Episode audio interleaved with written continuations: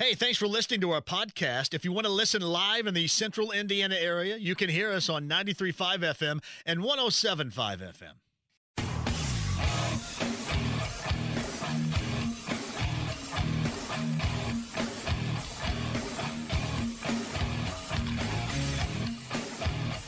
What in the hell do you think you're doing? Hey, John Boy. I'm telling you straight, it's my way or the highway. So anybody wants to walk, do it now. Hey, everybody, we're all gonna get laid. And again, it's picked off. It's Darius Leonard. A pick six for the Maniac. Touchdown, I-N-D-Y. Yes, sir. Oh, oh the Dickens! Double time! Myles Turner. Yeah! John, I have never been better to be on the air with you here in Indianapolis, a place where so many of my dreams have come true. The Ride with JMV on 93.5 and 107.5. The Fan. Hey, everybody, I want you to get down here. It is our week four Larceny Bourbon Locks and Luna Azul Tequila Shots. Now, the twist is this is a combo deal you're getting today because you're also getting our tavern tour stop for the month of September. There, or in this case, here is Coach's Tavern. We're downtown. Tommy S. Brent Holverson going to join me coming up in just a minute.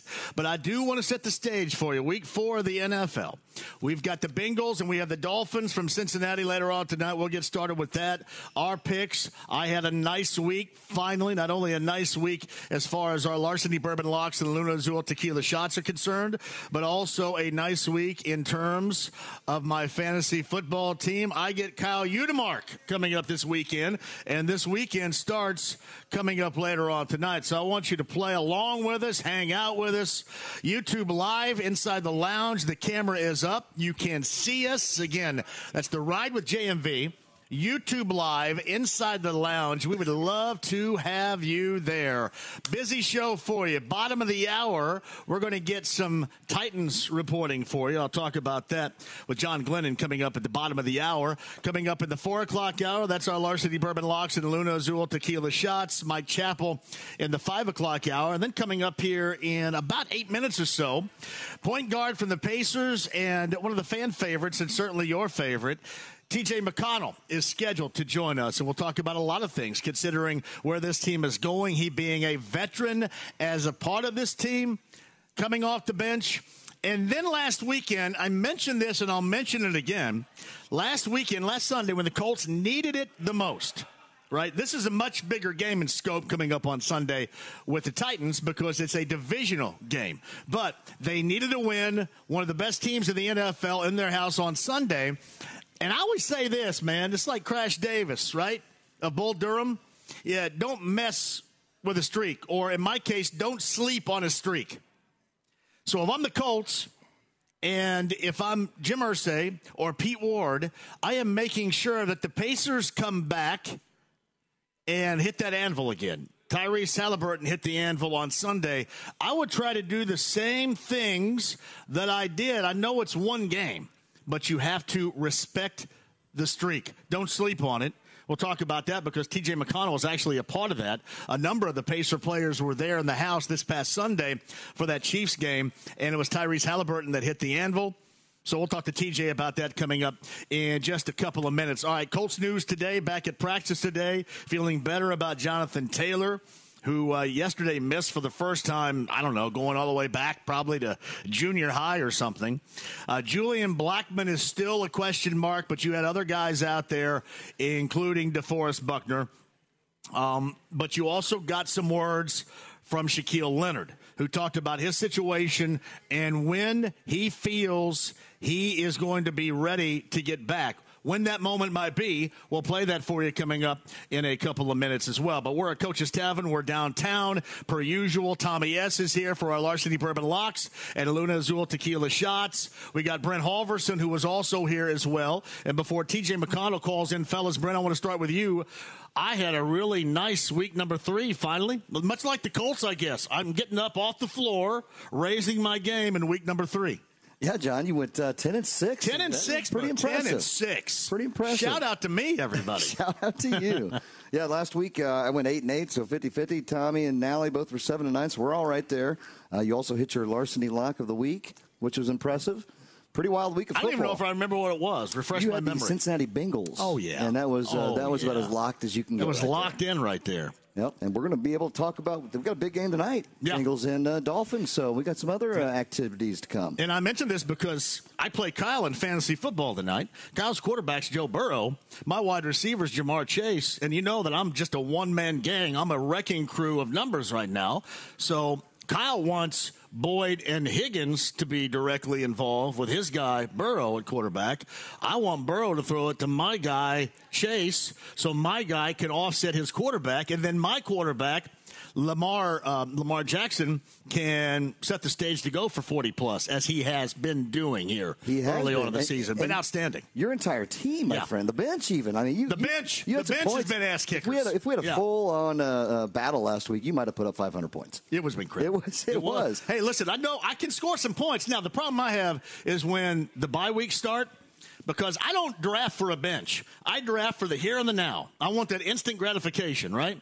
I want to come out and I want to whip a little bit of ass immediately. So I'm not, my bench is thin. Like, there's no depth. Chris Ballard would frown upon how I draft because, well, I mean, it's not like they have a great deal of depth either, by the way. But anyway, I'm just flat out telling you, I don't draft for depth. I draft for the here and the now. And the one loss that I have so far, thank you, Matt Milano, and his pick six with the Bills in that awful game against the Titans, if you can remember. That's the only loss I have is because of that. Well, it's, uh, you know, I was just sitting here looking at your team. And I, I certainly don't have a long memory, and I don't hold a grudge whatsoever, as you can yeah, tell. right. Yeah, as you can tell. I got you there. No, again, looks looks good. Uh, you know, we'll see though. I mean, it's you know. Uh, I don't know Jackson though. Jackson looks great, doesn't he? I mean, he Great. having him on board and he, you know, playing in a contract year like he is. He's surely showing what he's worth some money. So you're looking good there. And uh, like I say, looking at your team, you got some pretty good. You got Lazard and Evans on the bench. You know, they're sitting sitting decent there. Running backs are a little bit questionable because you don't have. Oh, any they're the bench, questionable. but, uh, Singletary had a good game for Buffalo Yeah. last Oh, week. yeah. And Etienne hasn't really done anything so far. So Singletary's been the guy, and for the first time in three weeks, he was the guy. Hey, quickly, you got the Bengals and you got the Dolphins, which is a tasty Thursday night game. In fact, the Thursday night games, I think, have been better than the Sunday night games so far. Really How are we have. viewing that before we dive into it, guys, in the 4 o'clock Well, hour? again, I think a lot of it comes down to Tua, right? Like how injured is Tua? Mm-hmm. And you know, I Waddle had some questions as well. Uh, Bengals finally got on track. Granted, Tom- Tommy and I were talking earlier, it was the Jets, but um, I, Bengals at home. Uh, I mean, you've got a three and zero Dolphin squad that just looks pretty unstoppable right now. You know, the NFL, it, it's a it's a weird, mysterious thing that happens, and uh, I think we'll uh, I think it'll be a great game tonight. But I think you're going to see uh, I think you're going to see a little Who Dey action. Bengals at home, three and a half point favorites. I can tell you this without, you know, telling you at four o'clock. I kind of dig that. Yeah. Because I kind of wonder a little bit. I wonder a little bit about Tua. I wonder a little bit about Waddle, and I wonder that effect that it's going to have in a short week on a Thursday night in Cincinnati, guys. Well, I do. I'll tell you what. The reason they put the hooks on these games Yes. is this game right here, That's right? Because this game could be a three-point game, and that hook Yep. could come into play pretty uh, substantially. All right, Tommy S. Kansas City, you text me on Sunday about it. I'm sorry it got buried and everybody telling me I told you so. you overreact. Why don't you shut up, Mr. Must Win? But it got a little bit buried last Sunday with that Kansas City the law. Yep. Just So- like we said they would. Shot just like yeah, we all we were predicted, we are right? all on board with that as well. Any thoughts before we get to T.J. McConnell in a second about the Titans and the Colts coming up on Sunday? Well, I think you're going to see. I mean, you got, got a huge win from the Colts, right? They needed to have that. You got a Titans team that just doesn't look like they know what they're doing right now. It's going to be tough. They always play each other tough. So, uh, you know, I think that's good. Uh, Colts coming in off, of a, off of a high win, even though I still want to know what was said to get that penalty Yeah. with the Chiefs that, that uh, really sealed the game or made it uh, made the Colts Time uh, and place, come around. everybody. There's a Oh, time yeah. and place for everything. You say that next to the referee. If you say that next to the back judge or the line judge, something like that, probably nothing happens. Absolutely. You- time and place. Yep. When you said it, boom, the flag flies. Right, Tommy S? That's right. Another must win for the Colts on Sunday. Love If it. This is super let- premium, Tommy S. Super premium. Let Tennessee come in and beat them. Yeah. Last week doesn't mean a darn thing. If this game were gasoline, it would be eight fifty a gallon right now. Super premium coming up octane. on Sunday.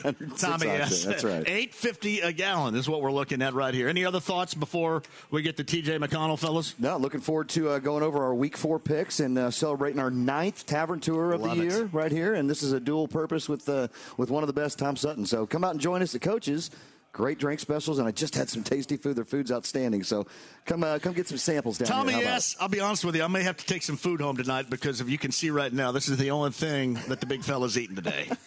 it's the uncrustable. The cornerstone of The, nutritious. the un the un the uncrustable. I swear I ate an uncrustable earlier today that said 280 calories. Why is this one 320? Well, that one went up on the way up here. that as what you were happened? coming Like yeah. 320, 280, whatever. Whatever it But takes. the, if you're watching on YouTube Live, this is it. Great food is down here. So obviously, I'll be taken care of. There's no doubt about that. Hey, join us down here at Coach's Tavern. We're downtown for the Tavern Tour stop. For the month of September, and here for our Larceny Bourbon Locks and Luna Azul Tequila shots. And you know what we do, it will be flowing. The free samples right here, whether you're watching on YouTube Live or listening through 93.5 and 107.5 The Fan. The stream, the app, Facebook, and so much more. Also on Twitter, where we go via the Andy Moore Automotive Group hotline because we're going to mix in a little hoop and a little football conversation. One of your favorites from this Pacer team, one of the veterans on this Pacer team, is guard TJ McConnell, and he joins us via the Andy Moore Automotive Group hotline. TJ, thank you for the time. How are you? First off, thanks for having me. I'm doing well. How are you? You are a fan favorite around here. So no matter what time of year we're talking about, football season, basketball season, baseball season, people pretty geeked to have you on, man. Always. I appreciate it, and, just love being on. So thank you. I um am curious, how's the start of this season feel in camp and getting underway next week in preseason games? How does it feel for you compared to those seasons of the past? It, it obviously feels different. You know, I feel like when when I got here, um, this is going on my fourth year. We had a, a, a veteran group every every year since I've been here, and kind of to look out in the gym and see the youth that we have here. Um, it's different, but I, I feel really good about it. We have we've got a great group of guys that is given 110 percent. They're good people, and you know there's a lot of talent here. I, I'm very excited with the group that we have. TJ McConnell, the Pacers on the Andy Moore Automotive Group hotline. Are, are the guys leaning on you? I'm assuming that you're, you know, one of the veterans certainly in that room there. Are they leaning on you for guidance and leadership at this point? Um, yeah, I mean, I'm not, you know, paying attention to that, but you know, if they have questions, I certainly, I certainly do answer them, and um, in the best way that I can. And if I see something, I try to help them. I feel like that's my job um, here. You know, like with the, like you said, the guys that we have. If I see something, I would be a, do I would be doing a disservice if I didn't say anything, say anything. So um, I feel like um, that's kind of been my role um, so far.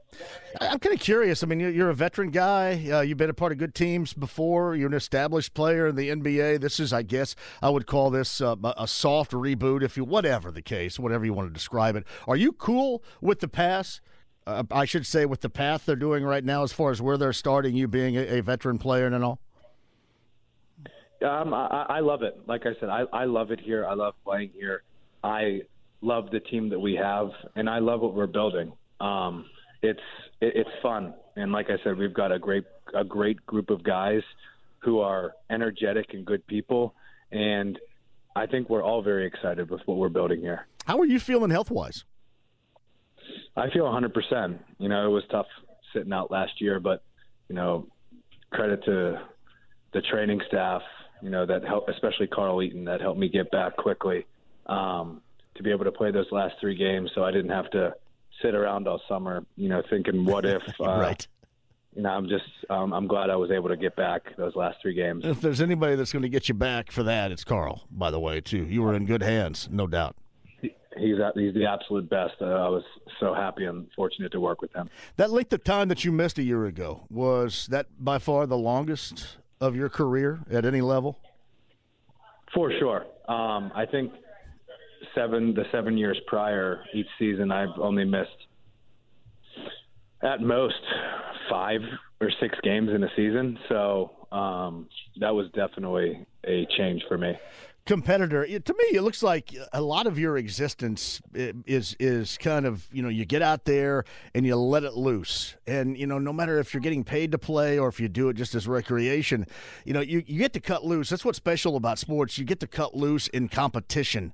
How much of you that thrives on competition like that on a daily basis missed that when you were out a year ago? Oh, I, I missed it a ton, and you know, you know, you guys are going to laugh, but probably racing my wife to the mailbox is pretty much the only only competitive thing I could do. And, yeah. and you know, I won. You know, I won that. I'm not letting her win. um, it, you know, like I like you said, it's I thrive off competitiveness and going all out. You know, in everything that I do, and when it's taken away from you, it becomes more valuable once you're able to come back. It um even at a, a lower older level, much lower and much older level with me, it becomes a part of you. I mean, it's addictive. I mean, it really is, but it's in a in a good way too because it drives you. And, and just assuming when that's not there, that's that's a pretty large void, pretty large gap in your daily routine. Oh, one hundred percent. Uh, you know, and when it is taken away from you, um, you know, so abruptly, you it just you hit a wall where you don't know what to do with with the free time and you're so routine oriented. So it, it was it was a, a weird transition but also I, I was able to see the game at a different and from a different perspective. And i think it helped me out you know from seeing it from the coach's point of view whether we're given effort and executing and you know just being able to tell the guys what I see, you know, while I'm watching. So TJ McConnell of the Pacers with us on the Andy Moore Automotive Group hotline. Did you have any inspiration further down the road to be a coach? And did that time off, you know, kind of talking about what you saw and how you were relaying that information to others, did that kind of pique your interest on what might be well further down the road for you, coaching wise?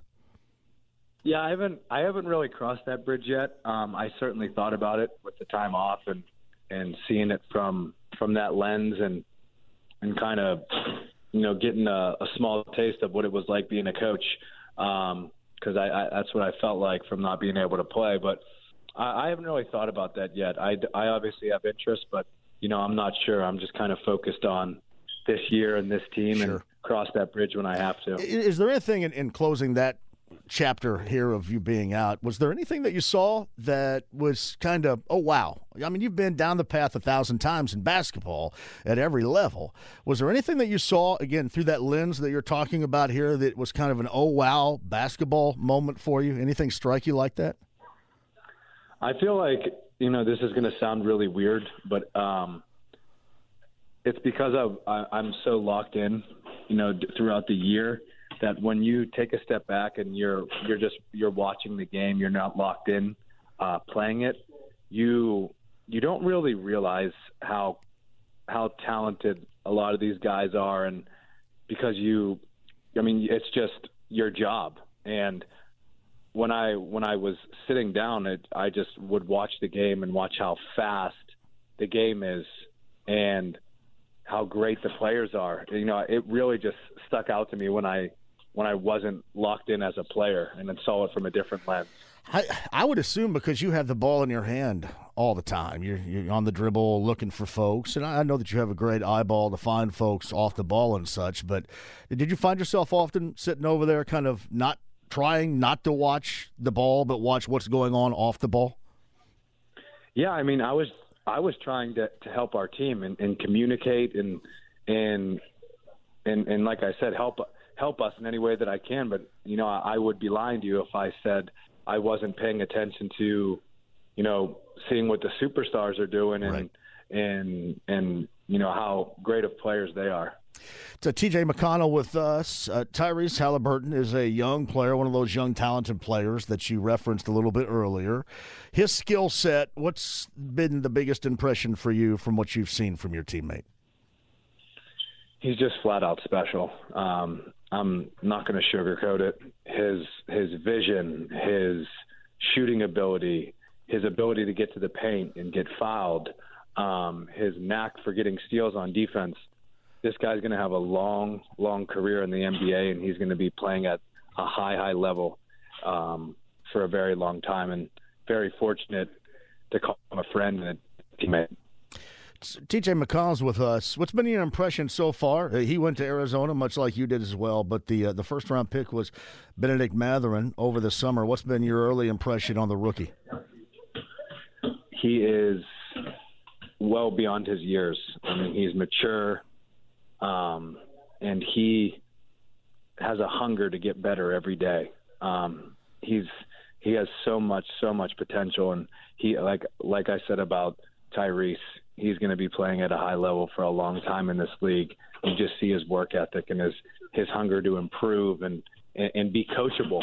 You know, he wants to be coached, and and that's something that you that you just love to see in a young guy.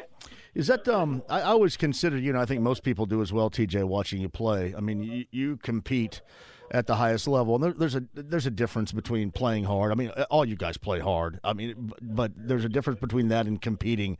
Do these guys through that lens you were talking about earlier? Do they have that high level of competition, much like you desire out of yourself? Yeah, I mean I, that's why I'm so excited about this group, and and you know everyone here is, has a hunger and a competitive edge about them that it's it's contagious.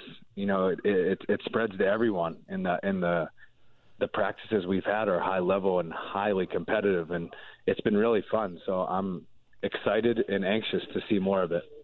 TJ McConnell is with us. All right, races to the mailbox. Anything else that you did while you were out just to try to spark a little bit of competition? Anything you learned? Mm-hmm. Anything you did? Anything inspire you? No, I- I mean I I always try to look at things as a positive, and you know that time off I was able to spend a ton of time with my wife and, and one year old son um, that I wouldn't get if I was playing. So it was truly incredible to be able to spend that time with them and and and bond and and just you know and have a good time and and I loved every minute of it. Let me tell you this: you're not at that point yet, but I completely get what you're talking about because I, I've been lucky to do this in the afternoons for you know the better part of 17 years. I mean, I've taken my kids to school every day. Um, every day, you know, from the time that they start school to one's 16 and one's 12 right now. And man, you, you never think you get the opportunity. And, and un, you know, unfortunately for some folks, they go nine to five and they don't have the opportunity to do that. But when you get that, you know, that kind of look at what exactly you're missing, it does make that time extra special. No, it really. Um, and and it, I'm not saying that, you know, it's a good thing that I was hurt. Not no, someone getting injured is um, is horrible. And but the the time that I was able to spend with my little guy and and uh, my wife, it was. I, I wouldn't take it back for anything. Nah, no, no, no. It's it's it's awesome, man, and it'll get even better when you get those moments here, even even further down the road. TJ McConnell's with us. Are you a football fan? I am. Uh, what's your team? Yes, I am. I'm from Pittsburgh. So Yeah, I Pittsburgh figured. Steelers. I thought about that a little bit earlier. I was just going to let you answer, but I, I, I figured as as such. So you watch a lot of football? Yeah, I do. Um, you know, growing up a Steeler fan and you know all the history there, um, kind of just grew up watching football. Um, you know, it's it was it's it's a religion to some people back in Pittsburgh. Yeah. So it's it's uh, a close knit fan base for sure. All right, you, you mentioned you know the injury last year. Was it equally as weird to see the Cincinnati Bengals out of the AFC North in the Super Bowl as a Steeler fan? Wh- wh- Which one was more awkward? You not playing or seeing that taking place last February? You know, I don't I don't want to throw shots at Bengals fans or the Bengals organization, but I'm sure we weren't the only fan base to find that weird of them being in the Super Bowl. Hey, let me tell you something else. Tyrese hit the uh, the anvil before Colts games. They do that, and Tyrese hit it on on Sunday. There may be a little bit of inspiration in that because that was a game the Colts absolutely needed and got it against one of the better teams in the NFL. So I I've been trying to see if somebody else from the Pacers maybe should get over there on Sunday if you guys don't have something going on and pan that anvil because they got a big one with against Tennessee. Yeah, I uh, I was actually right behind Tyrese. You know what? You were, uh, weren't you? Now that I yes, you were Yeah. there. It was a great experience to to be a part of. They need to ask you guys back. Have they asked you back yet, to your knowledge? No, I'm, I haven't. I haven't heard anything. Go with a you know, streak. Tyrese, you gotta you gotta go until they drop a game. You let me tell you this: you cannot go to sleep on a streak, man. You know this. Uh, I'm gonna. I'm gonna put a call in over there and make sure you guys get back down there because they, they need you. And you saw what the outcome was with you guys doing that this past Sunday against the Chiefs. Hey, honestly though, we always love the conversation no matter what we're talking about, and I know everybody around here is fantastically happy to see you back in the fold, healthy and uh, good to go again. Uh, stay in touch with us, and uh, we'll see if we can't get you guys all back over there. Who else was there besides you and, and Tyrese? No, there was too many. I I, I forget. There was I think it was me, Andrew, Kendall, Ben, um, Langston, James Johnson, Tyrese, um, Jalen Smith. There was a lot of guys there. Man, nice. Isaiah, Isaiah Jackson was there. Yeah, there was a lot. No, we got it. We got to have that again. You can't. I mean, you cannot go to sleep on a streak like that. So, we'll see. Your phone may ring in a little bit. I may get a, get Mike Preston or somebody a call and say, "You got to get over there on Sunday before that game." So, be ready. No problem. No problem at all. All right, TJ. I appreciate you, man. Have a great season. We'll talk again soon. Of course. Thanks for having me, and you have a good day. You too. TJ McConnell of the Pacers on the Andy Moore Automotive Group hotline. I'm serious about that. Pacer folks, Colts folks. Actually, it'd be the. I'm sure the Pacer folks. I guess would be down with it. I'd have to check. Kyle, do they have something going on on Sunday? They're not playing yet. They don't play until next week. Hey, Colts. I don't know who's over there. Like, uh, who should I? Sh- hey, Pete Ward. Pete Ward, are you listening right now? Seriously, man. Don't fall asleep on a streak. I know it's just one game, but get Tyrese and the Pacers back over there again on Sunday. Because honestly, when you look at it, as we've talked about this week, that Kansas City game was huge to get off the mark and get that first win. But this is a division game that you absolutely cannot lose.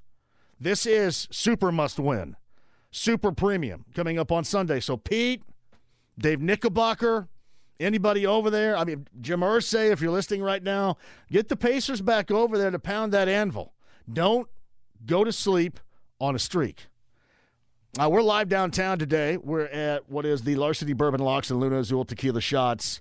We're downtown at Coach's Tavern. More to come with me and you at 239 1070 next. The Ride with JMV. It's called Sex Panther by Odeon. It's illegal in nine countries. It's quite pungent. It stings the nostrils. 93.5 and 107.5. The Fan. There you go. This sounds like we're going to celebrate the 30th anniversary here of Alice in Chains and the release of uh, an all time classic. Brent Holverson, Tommy S. Do you know what album I'm talking about right here? This one? Yes. This is uh it's not dirt. It's, Oh, it's dirt. it is dirt. It's so dirt. So dirt. I saw them this summer. They, fantastic. Yep. Not the same, still. Not the same, It'll but that- never be the that same. guy, that yes. sounds pretty close I would Lane, agree, man. I would agree, man. But yes, this date 30 years ago. Actually, we're going to celebrate a couple of albums. This date 30 years ago brought us Alice in Chains Dirt and Stone Temple Pilots Core. If you were listening, Brent Holverson or Tommy S., which album would you choose of those two? And I know you're going to say um, Grateful Dead, but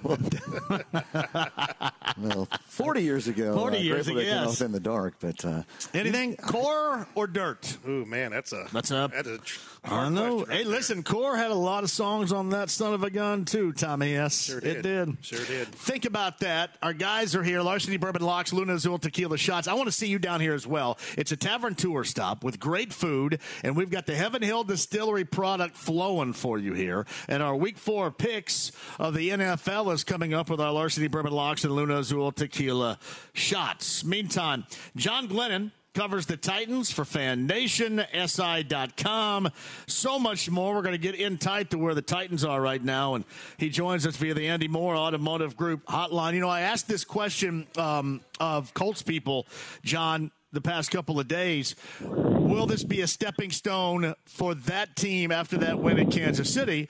I guess the same could be asked about that victory for the Titans over Vegas. Is this something where momentum is built and it's a stepping stone to better things for this football team? Yeah, I, I think that win over Vegas was certainly a step in the right direction, but you can kind of look at it, uh, you know, whether you're looking at the first half or the second half of the Titans in that game. first half, everything worked perfectly for them. You know, they they were up 24-10 at that point. They scored on four of their five drives. They were good defensively too, and then all of a sudden everything kind of broke down in the second half, and they wind up you know just barely hanging on for for that uh, that that two point victory. So a little bit of momentum was picked up there, and that it was a, a win. But I still think they go into this game against the Colts, you know, still trying to answer some questions and then trying to kind of find their their old identity back. But uh, certainly a big one for both teams is they got to keep up with those red hot Jacksonville Jaguars, right? It's uh, John Glennon. He covers the Tennessee Titans. He's on the Andy Moore Automotive Group hotline. I asked Dave McGinnis this yesterday. Of course, Dave's old school, and he goes, "Well, you know, you just got to play. Nobody's going to feel sorry for you." But honestly, when you view this team and the loss of Lewan now on the right side of the offensive line, start of the season without Harold Landry, how close might this Titans team be? Even if you factor in AJ Brown being traded back during the the NFL draft, how close are they? Injury wise, especially really being in a spot where it's going to be difficult to dig out of. Yeah, I, I agree with you. Yeah, you mentioned the, the two biggest ones, certainly are Lewan and Landry, but then, you know, they, they just keep piling on. You know, even this week, uh, all of a sudden, this didn't really get uh, talked about during the game. It wasn't really diagnosed, apparently, in the game, but starting safety Amani Hooker has a concussion. So, you know, he's in protocol now. We don't know what, what his status is going to be. Um, and, and, you know, again, we're, we're three games into the season. Titans have 11 guys on IR right now. They've got two more on, you know, reserve PUP who can't play until uh, week five at the earliest. So uh, it's a uh, it's a struggle in that department. I think the secondary, especially, I mentioned Hooker. Some of the corners are, are a little dinged up uh, as well going into this week. But you know, maybe the the good news, if you're a Titans fan, is if any team is used to dealing with a lot of injuries, the Titans used 91 players last year, setting an NFL record uh, because of so many uh, injuries and, and you know COVID situations as well. So uh, perhaps they have a little bit of background in that regard. John Glennon covers the Titans. Which was the most disappointing? The blowout loss, where basically backup quarterback and the subs were in by the end of the third quarter, or the missed kick that cost the home opener to the Giants. Which one was the, the most disappointing performance to you? Uh, the worst of the of the two performances certainly was up in in Buffalo, but I would say, uh, you know, in terms of being disappointing, you know, I don't I don't think a whole lot of people thought that the Titans were going to roll into Buffalo and and knock off the Bills. Uh, you know, I, I just didn't see that that happening. It, it winds up being a a, a blowout, sure, but um, the the game against the Giants, you know, this is this is the kind of game that the Titans have to win. Obviously, it's it's a home opener against a team that that didn't do much last year, of course, and and I really thought the Giants kind of stole the, the the Titans' identity a little bit in that game. The reason being, Titans' identity, you know, for years now has been we can run Derrick Henry. Uh, they weren't able to do that very well against the Giants, and and even more decisive, they've been able to stop the run very well in the last few years well, Saquon Barkley and, and the Giants kind of ran all over the Titans in that game. Uh, you know, and, and when it was all said and done, I, I think about 90% of the game, everybody kind of felt like the Titans were going to wind up somehow winning that game. But, uh, you know, all of a sudden at the end, the Giants pull it out and, and uh, boom, you're, you're down 0 1 and haven't lost the home opener.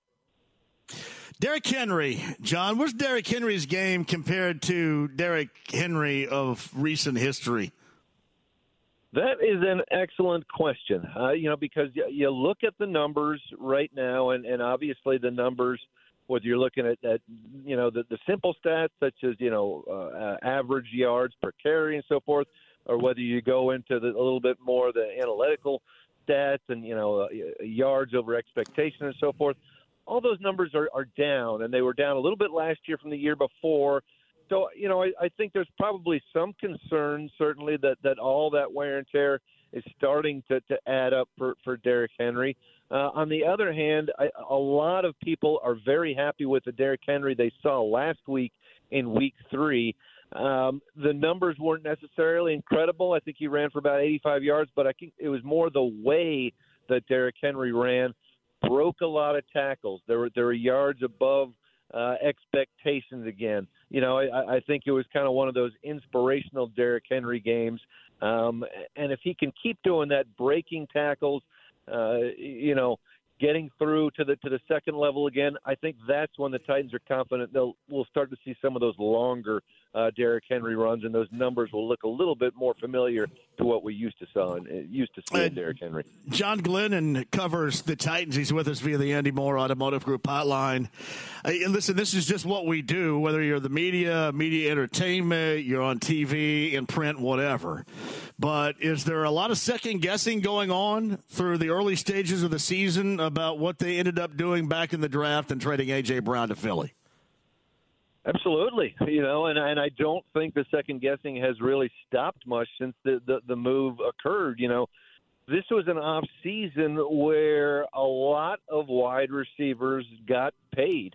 Uh, you know, a lot of important wide receivers got paid. There there were a couple certainly that that were traded, uh, and then the Titans chose that route, just feeling like they couldn't bridge the gap with with AJ Brown. But to me, you know what, what really stands out i mean the titans you're looking at the, the number one seed last year in the afc south a team that, that certainly uh, at that time felt like that there's a window to win a window to do very well with the personnel they have right now.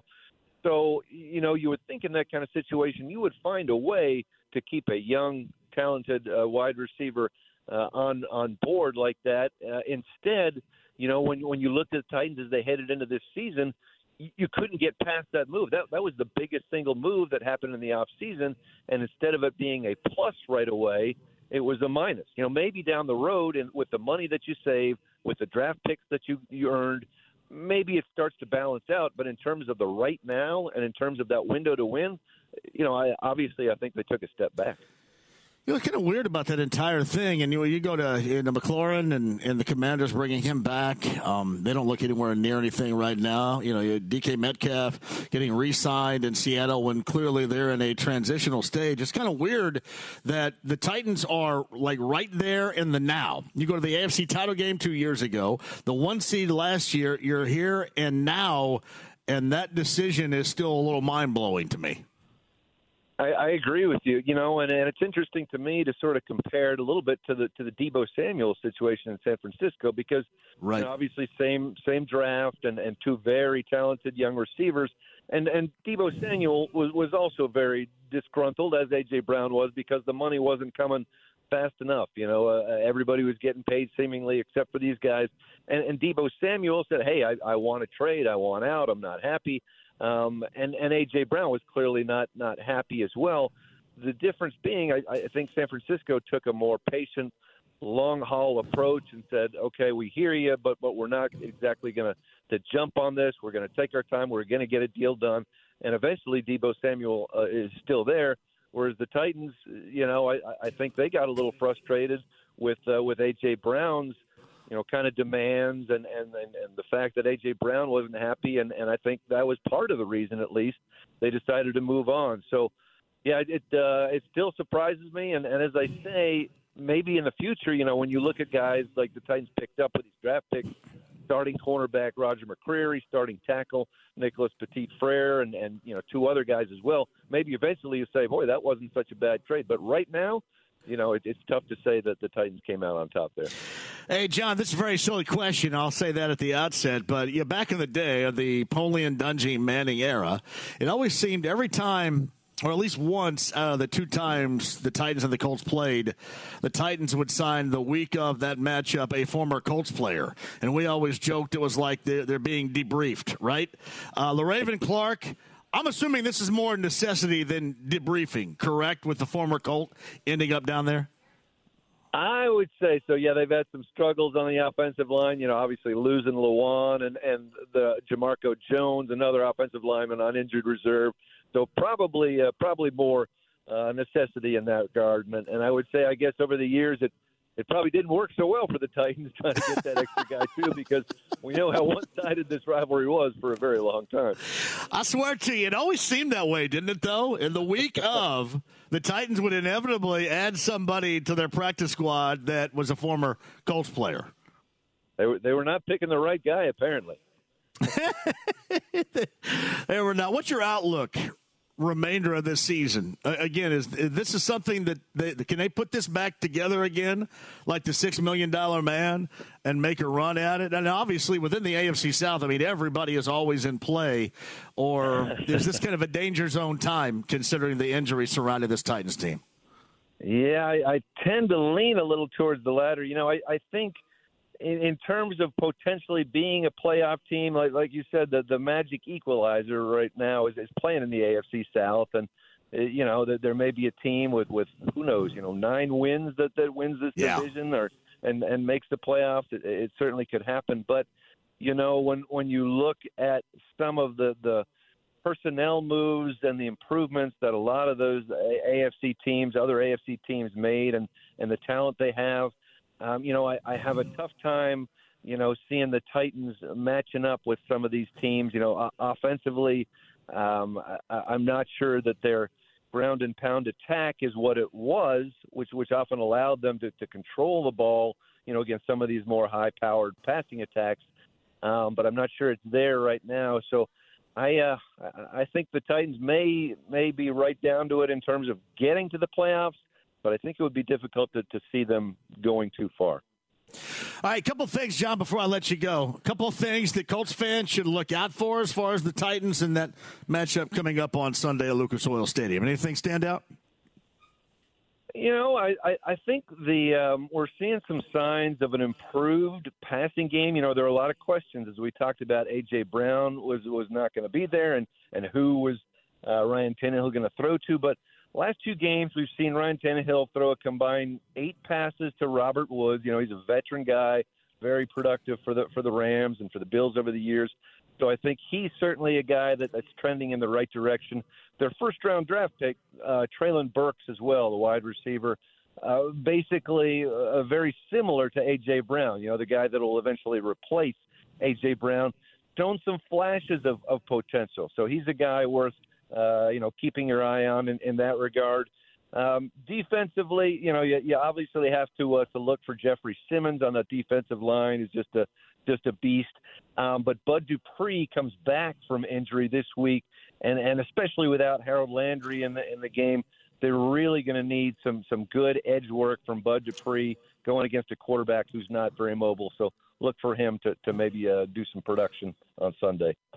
Hey, John, outstanding work, man. I appreciate you hopping on here, very much so. And um, we'll get you back on when there's that return trip down to Nashville later on in the season. It's going to be in October, right? So, because I, I think the Colts have one division game after Halloween, which is a hell of a long time. It's it makes makes no sense, you know. And of course, the Titans have, I think, just one other opponent before they face the Colts again because they've got a bye week. So yeah, it's a little it's a little crazy. It is. Hey, John, thank you very much for the time. We'll do it again. Okay, thanks, guys. I appreciate it. John Glennon right there via the Andy Moore Automotive Group hotline, SI.com, fan side, and so much more. Good guy. Really good guy. Hey, the Tavern Tour Stop and the Larceny Bourbon Locks and Luna Azul Tequila Shots finds us today at Coach's Tavern downtown. Tommy S., Brent Holverson here. Fellas, anything you want to add before the break? We got our locks and shots coming up at the top of the hour. Anything? Come on out, join us for some cocktails. Got Yes. some samples flowing here. Got the uh, great, uh, great cocktails, great food here at Coach's Tavern, and Tom Sutton's here going to uh, uh, welcome everybody hand in hand as they come right in. Hand in hand. Give them all hugs. I'm gonna take some food. I'm gonna take some food home tonight. I think You should. You know Ooh, I, had the. I had the French dip earlier. That thing is still, and the bread. You're Tom- such a French dip guy. Yeah, you know what I am, but Yeah. they have the best bread. And I was talking to Tom earlier about this. What do, what do you guys tell me about your bread again? You bake it fresh every day, which Do you you don't really? find that. You don't find that. in Well, we, we don't bake it fresh, but the people, the purveyor does. Yes, they bake it fresh every day and bring Yeah. it to you. No preservatives, so I mean, Oh it's, man, It's unbelievable. It is the best bread for a sandwich you can ever have. I love I love bread. Oh God! Oh, Is bread good for you? as long as you uh, go exercise after you eat it, I think. We're exercising I'm not right doing now. These- anything These are like curls that. right here, John. That's right. Yeah, my These are curls. my my foot still hurts. I'm not exercising Tommy S anytime soon. But no, four o'clock. Four o'clock. Larceny Bourbon Locks and Luna Azul Tequila Shots. Tommy S. Brent Holverson. Hey, if you want to catch us too, I, Kyle. I've heard we're having some issues with the app. Is that ongoing, or are we good right now? Do you know? I do not know, but uh, I'll look into it. People are informing me that the app is kind of crap right now. Just want to make sure that it's not because we don't want our app being crap. We want you to be able to listen to us, watch us, all that and more. By the way, if you are struggling, you can stream us and you can check us out via YouTube Live. The Ride with JMV on YouTube Live with people watching and participating right now. There's a whole different conversation going on inside the lounge via YouTube Live. I promise you'll enjoy it. Top of the hour, Larceny Bourbon Locks, Luna Azul Tequila Shots. Mike Chappell coming up in the 5 o'clock hour as well. 93.5 and 107.5 The Fan. The Ride with JMV. If somebody gets in your face and calls you a I want you to be nice. 93.5 and 107.5. The Fan. Is this your song you were talking about? Yeah. Hey, what is this? Uh, what's the song called again? I put this to a TikTok video of my kids today. Breathe? Is that I'm going to start crying all day. This Kenny is like Chesney, this Don't is like the Blink. modern. Blink. Don't Blink by Kenny Chesney. I'd never heard the song before. I was going to put a video together with my kids for Through the Years by Kenny Rogers, and this popped up, and I used it instead. And it, it's like cats in the cradling me right now. It makes me want to cry. Thanks a lot, Kyle. That's what I need. Be crying for week four. Larceny Bourbon Locks. Luna Azul Tequila Shots. You guys know Don't Blink by Kenny Chesney? Oh, yeah. You know the song? I do now. I didn't know it before. I didn't know it, yeah. It's like the first time I've ever seen it or heard it was today. You ever seen him in concert? Haven't. I tell you what, he puts on a show. Does he not wear shoes? Uh, I don't know. I don't look at his feet. I don't know. That's it. I didn't know. Does he No go shoes, barefoot? no shirt, no problem, right? So is Kenny Chesney like the next this generation? He's going to be Buffett, right? Is that who he's going to be? Buffett. I don't know about Because. I mean, that's kind of like Buffett esque, right? Buffett was a country music guy. Kind of, yeah. Kind of guess I can see transformed into let's smoke a bowl and drink some tequila and margaritas and stuff, right? Yeah. So kind Sounds of similar. guy. All right, guys. Larceny Bourbon Locks, Luna Azul Tequila Shots, week number four of the NFL. Brent Holverson and Tommy S. here at Coaches. We're downtown, by the way. It's a combination. Tavern Tour Stop and our Larceny Bourbon Locks and Luna Azul Tequila Shots. If you're having a struggle with the app or the stream, I'm going to give you a lifeboat. This is like the lifeboat in Titanic when all the rich people like jumped into it, right? This is the lifeboat for you.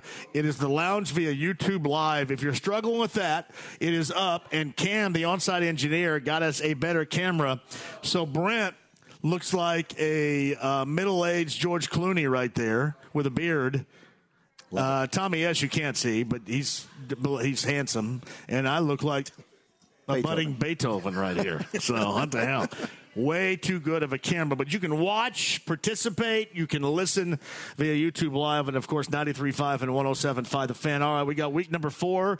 Any thoughts before we dive into it, fellas? Well, uh, going after your success of last week, on 10 it. and 6, you're sitting at 46% on the year so far. I'm at 52. Tommy's sitting just under 500. So, hey, we're looking at turn it around. 46%? 46%. So I had to go Week- 10 and 6 to get to that. Well, week one was 5 and 11. That was a tough one. And then you came back 7 9. You're, look at your building. Now, week three, you've got it kind of all pieced together. What do we say? Weeks one and two, take it easy. Yeah. So you're right I, just. I mean, it's just like really weeks one and two, you can just throw a dart if you want to. you know, it, Everybody out. Yeah. absolutely. Just throw a dart. So We got some good games coming up, though. Tommy S., anything here? By the way, the free samples are flowing, so it would be beneficial for you to join us. We have free Tavern Tour Stop t shirts to give away as well. And Tommy yes, I know this. Just great food here. Good old tavern food. Bet, people I love think we it. got the best bar food downtown, and I'm, I can't argue with that. So, We were we were talking about that a little bit earlier my too. man Jeff, my, my kitchen manager Jeff, he's been here for uh, 14 years, and he just That's he- awesome. Man knows what he's doing. Behind the bar, she has been here since the first time I've ever been here. She's awesome. Amber's uh, she's- Amber is she's awesome. She's awesome. She How great. long has Amber been here? Well, we've been here 14. She's been here 13. Well, Amber's only like 22 years old too, which is absolutely incredible. right. She's been here since sixth grade. That's right. Yeah, which is awesome. Got But a no, special seriously, bartender's license. Six years old. this is this is a great place. Coach's Tavern downtown again. Free stuff, free samples. Heaven Hill Distillery, and you got Brent Holverson, Tommy S, and me, JMV for our Larceny Bourbon Locks, Luna Azul Tequila Shots. Week number four. Kyle, cue the band. Let's get it started. The Larceny Bourbon Locks, Luna Azul Tequila. Shots. I don't really care if Tua plays tonight or not. Honestly, I mean, obviously it's a big deal. Teddy Bridgewater, Tua, whatever. If Tua can't play, if he does play, if he has to come out, if he does play, whatever. This, to me, is going to be all Bengals all the time because it has to be. They got back on the winning track against the Jets last week. Joe Burrow is going to find his receivers down the field against that Dolphins defense. Lay the three and a half. Give me the Bengals on this Thursday night or on Amazon Prime. Brent Holverson. Yeah, I think so too. I mean, they did get uh, the, the ship righted last week against it was the Jets, but Yeah. uh, they, they did they finally got it back in track. You know, I think there are some questions there, like you mentioned with Bridgewater possibly quarterbacking tonight. We still don't know. Keep an eye on that. But I think the Bengals are going to come home. I'm going to lay that three and a half with you. Take Cincinnati Bengals. For the record, I always buy that hook. That's why they put them on there. Yes. I take it three, but uh, for the record, we'll take Bengals minus three and a half. Tommy, yes, what are you thinking? I'm going to go against you guys on this one. I think Tua plays. I think Miami gets the W. They go to 4 and oh. 0. I'll tell you what, Jalen Waddle, if he's good to go, which he's going to play, I guess. Tyreek Hill on the other side. These guys have been wide ass open boys since the score. start of the season. They can really score. have. They Yes. can score. There's no doubt. Tommy, yes, it's not lost on me that that's probably going to be better than what Brent and I are talking about right here. Now, I know where to start. You got Minnesota. You got New Orleans coming up. That is uh, on Sunday. As it stands right now, two and a half point favorites are the Vikings. Tommy S., what do you got there? You know, I'm going to like my Vikings in this one. It looks like they got some quarterback controversy Yeah. down there in New Orleans. Might, might see Andy Dalton this weekend. Uh, saw my boy Dalvin Cook's going to be good to go on Sunday. So uh, I like the Vikings. I'll take that two and a half. What do you say, Brent? This game's across the pond, right? So Yes. there's no home field advantage. Right. And you know that that kind of takes that away from it. If this game was in New Orleans, I might lean a little bit New Orleans. However, a lot of uh, like Tom mentioned, there there's some uh, uncertainties going on there with Jameis Winston. If Dalton's quarterback, he is the red rifle. I don't know what he'll get done. I'm going to go ahead and take uh, Tommy's Minnesota Vikings. I'll lay that uh, less than a field goal. I'll lay that two and a half on the road across the pond. I believe that we're celebrating, at least I am, and I guess others that absolutely made the trip six years ago when the Colts played Jacksonville. The game sucked. I mean, they were terrible, and uh, Dwayne Allen, the tight end, and I were good friends, and then I had to criticize him when I got back over here after that game, and we never talked again. so it's kind of how that works out. But bad game, great time over there. No doubt about that. I'm going to go ahead and lay the two and a half. I'm going to take your Vikings, Tommy S., in that game coming up on Sunday. All right, the Cleveland Browns and the Atlanta Falcons. Man, Myles Garrett, bad deal right there with that car accident earlier in the week. I saw the particulars about it, how it was viewed by the police in the Cleveland area, but uh, we'll move on here. I still like the Browns, one and a half point favorites on the road against the Falcons. Give me Cleveland, Brent Holverson on Sunday. I'm against you there. I, I- kind of I like these Falcons a little bit, Mariota. I, I think they're at home. They're the dog, the home dog. Cleveland, Brissett's look good. I mean, I'll give them that. They, and, and Nick Chubb, man, talk about a running back who's just uh, really kicked off the season hot. He looks great. But I'm going to go ahead and take the Atlanta Falcons, and for Mr. Ryan Nally, no Falcon way. Falcons plus one and a half at home. Tommy I'm with you, JMV. I like Cleveland. I think they Hmm. they've looked strong this year, than they had that idiot moment there against the Jets. But uh, Atlanta's just not doing it. They're, they're just not complete this year. And you know, I like, I'll take the Browns. By the way, I heard something real quick on What'd the way in. There is a black box in, inside of Porsche. Porsche. So Garrett had a Porsche, right? Yeah. There's a black box that uh, records all the speed, how much they brake, and all this stuff. I, I never knew. I never knew cars could be able to come Well, back and bite you, and it's going to hurt him. Listen, fellas, my first car was a Porsche 914. 1974. And before you go, oh, well, Mr. Silver Spoon in his mouth guy here, uh, it basically was a German Fiero, is what it was. If you remember the Pontiac Fiero. Yeah, yeah. Mid engine. I mean, it was badass. All the rednecks I grew up with always looked for the engine. They never could find it. They had a trunk here and a trunk there. Where the hell's the engine? It was right there in the mid engine. Um, I wrecked the hell out of that, too. I about killed me and my passenger back in February of 1986. So I know dealing with the Porsche what Myles Garrett's dealing with right now. Wow, it's amazing. Police came out today and said he was traveling way too fast. Oh yeah, it's some high I guess speed his car numbers. flipped over. And Yeah, well, several I, times. I, I flipped. He- I actually, walked away. I hit a culvert. I was a mile from my house. I hit a culvert after a basketball game. I was a sophomore, and hit a culvert, and the targa top, which came off, came off, and there was no seatbelts whatsoever. We flipped twice. Wow. And uh, I don't know how we stayed in. I don't know how we stayed in. And uh, I really messed up my passage or my point guard. So the uh, the two guards got injured in that one, but uh, we survived. But yeah, it uh, that's, those are scary situations. He was going too fast, I guess, for the wet pavement, is what they explained with Myles Garrett early on the week. Larceny Bourbon Locks, Luna Azul, Tequila Shots. Let's move on. The Cooper Rush experience not going so bad so far. Dallas at home against the Commanders of Washington. The Commanders getting three points. I'm going to go ahead and take the home favorite Dallas Cowboys, Brent Holverson, on Sunday? The Cooper Rush experience. He's 3 yeah. 0 in the NFL. Right. He's undefeated as, a, as an NFL quarterback. Pretty wild. Uh, Washington, you know, they're kind of, you just don't know what to think here. Weeks one and two, they look good. Wentz looked great. And then last week happened. You know, I just, they, they looked horrible. Uh, I, am going to go ahead and join you here. I'm going to take Dallas, uh, lay the three points, Cowboys at home. Tommy. Going to ride with you. and Them boys going to get it done. Uh, did you guys watching on YouTube Live? You saw me spill my drink all down the front. I mean, that's pretty sweet. Cut off. Wait a minute. Seriously, it looks like I just urinated myself. How's that? I'm 52 years old. What am I doing? It, doing it's going to start happening more frequently. Come on, man. depends. It looks like I need some depends right here now. All right. Up next, Bears on the road at the Giants. Giants' first loss of the season. It was ugly on Monday night, right? We're, yeah, we're skipping that, right? Well, you want to skip the uh, Seattle Detroit game too? Oh yeah, I'll come back to that. Okay, all right. Yeah. Just checking. Uh, Giants and Bears coming up on one o'clock. Coming up on Sunday. I think the Giants are going to bounce back against Chicago. I'll go ahead and bury the three points right there. Take the Giants at home home. Brent? Yeah, I'm going to join you here too. I, you know, those those Bears, uh, they they got the win last week by three over Houston in Chicago. Uh, the Giants, they just lost Shepard. I yep. saw for for good.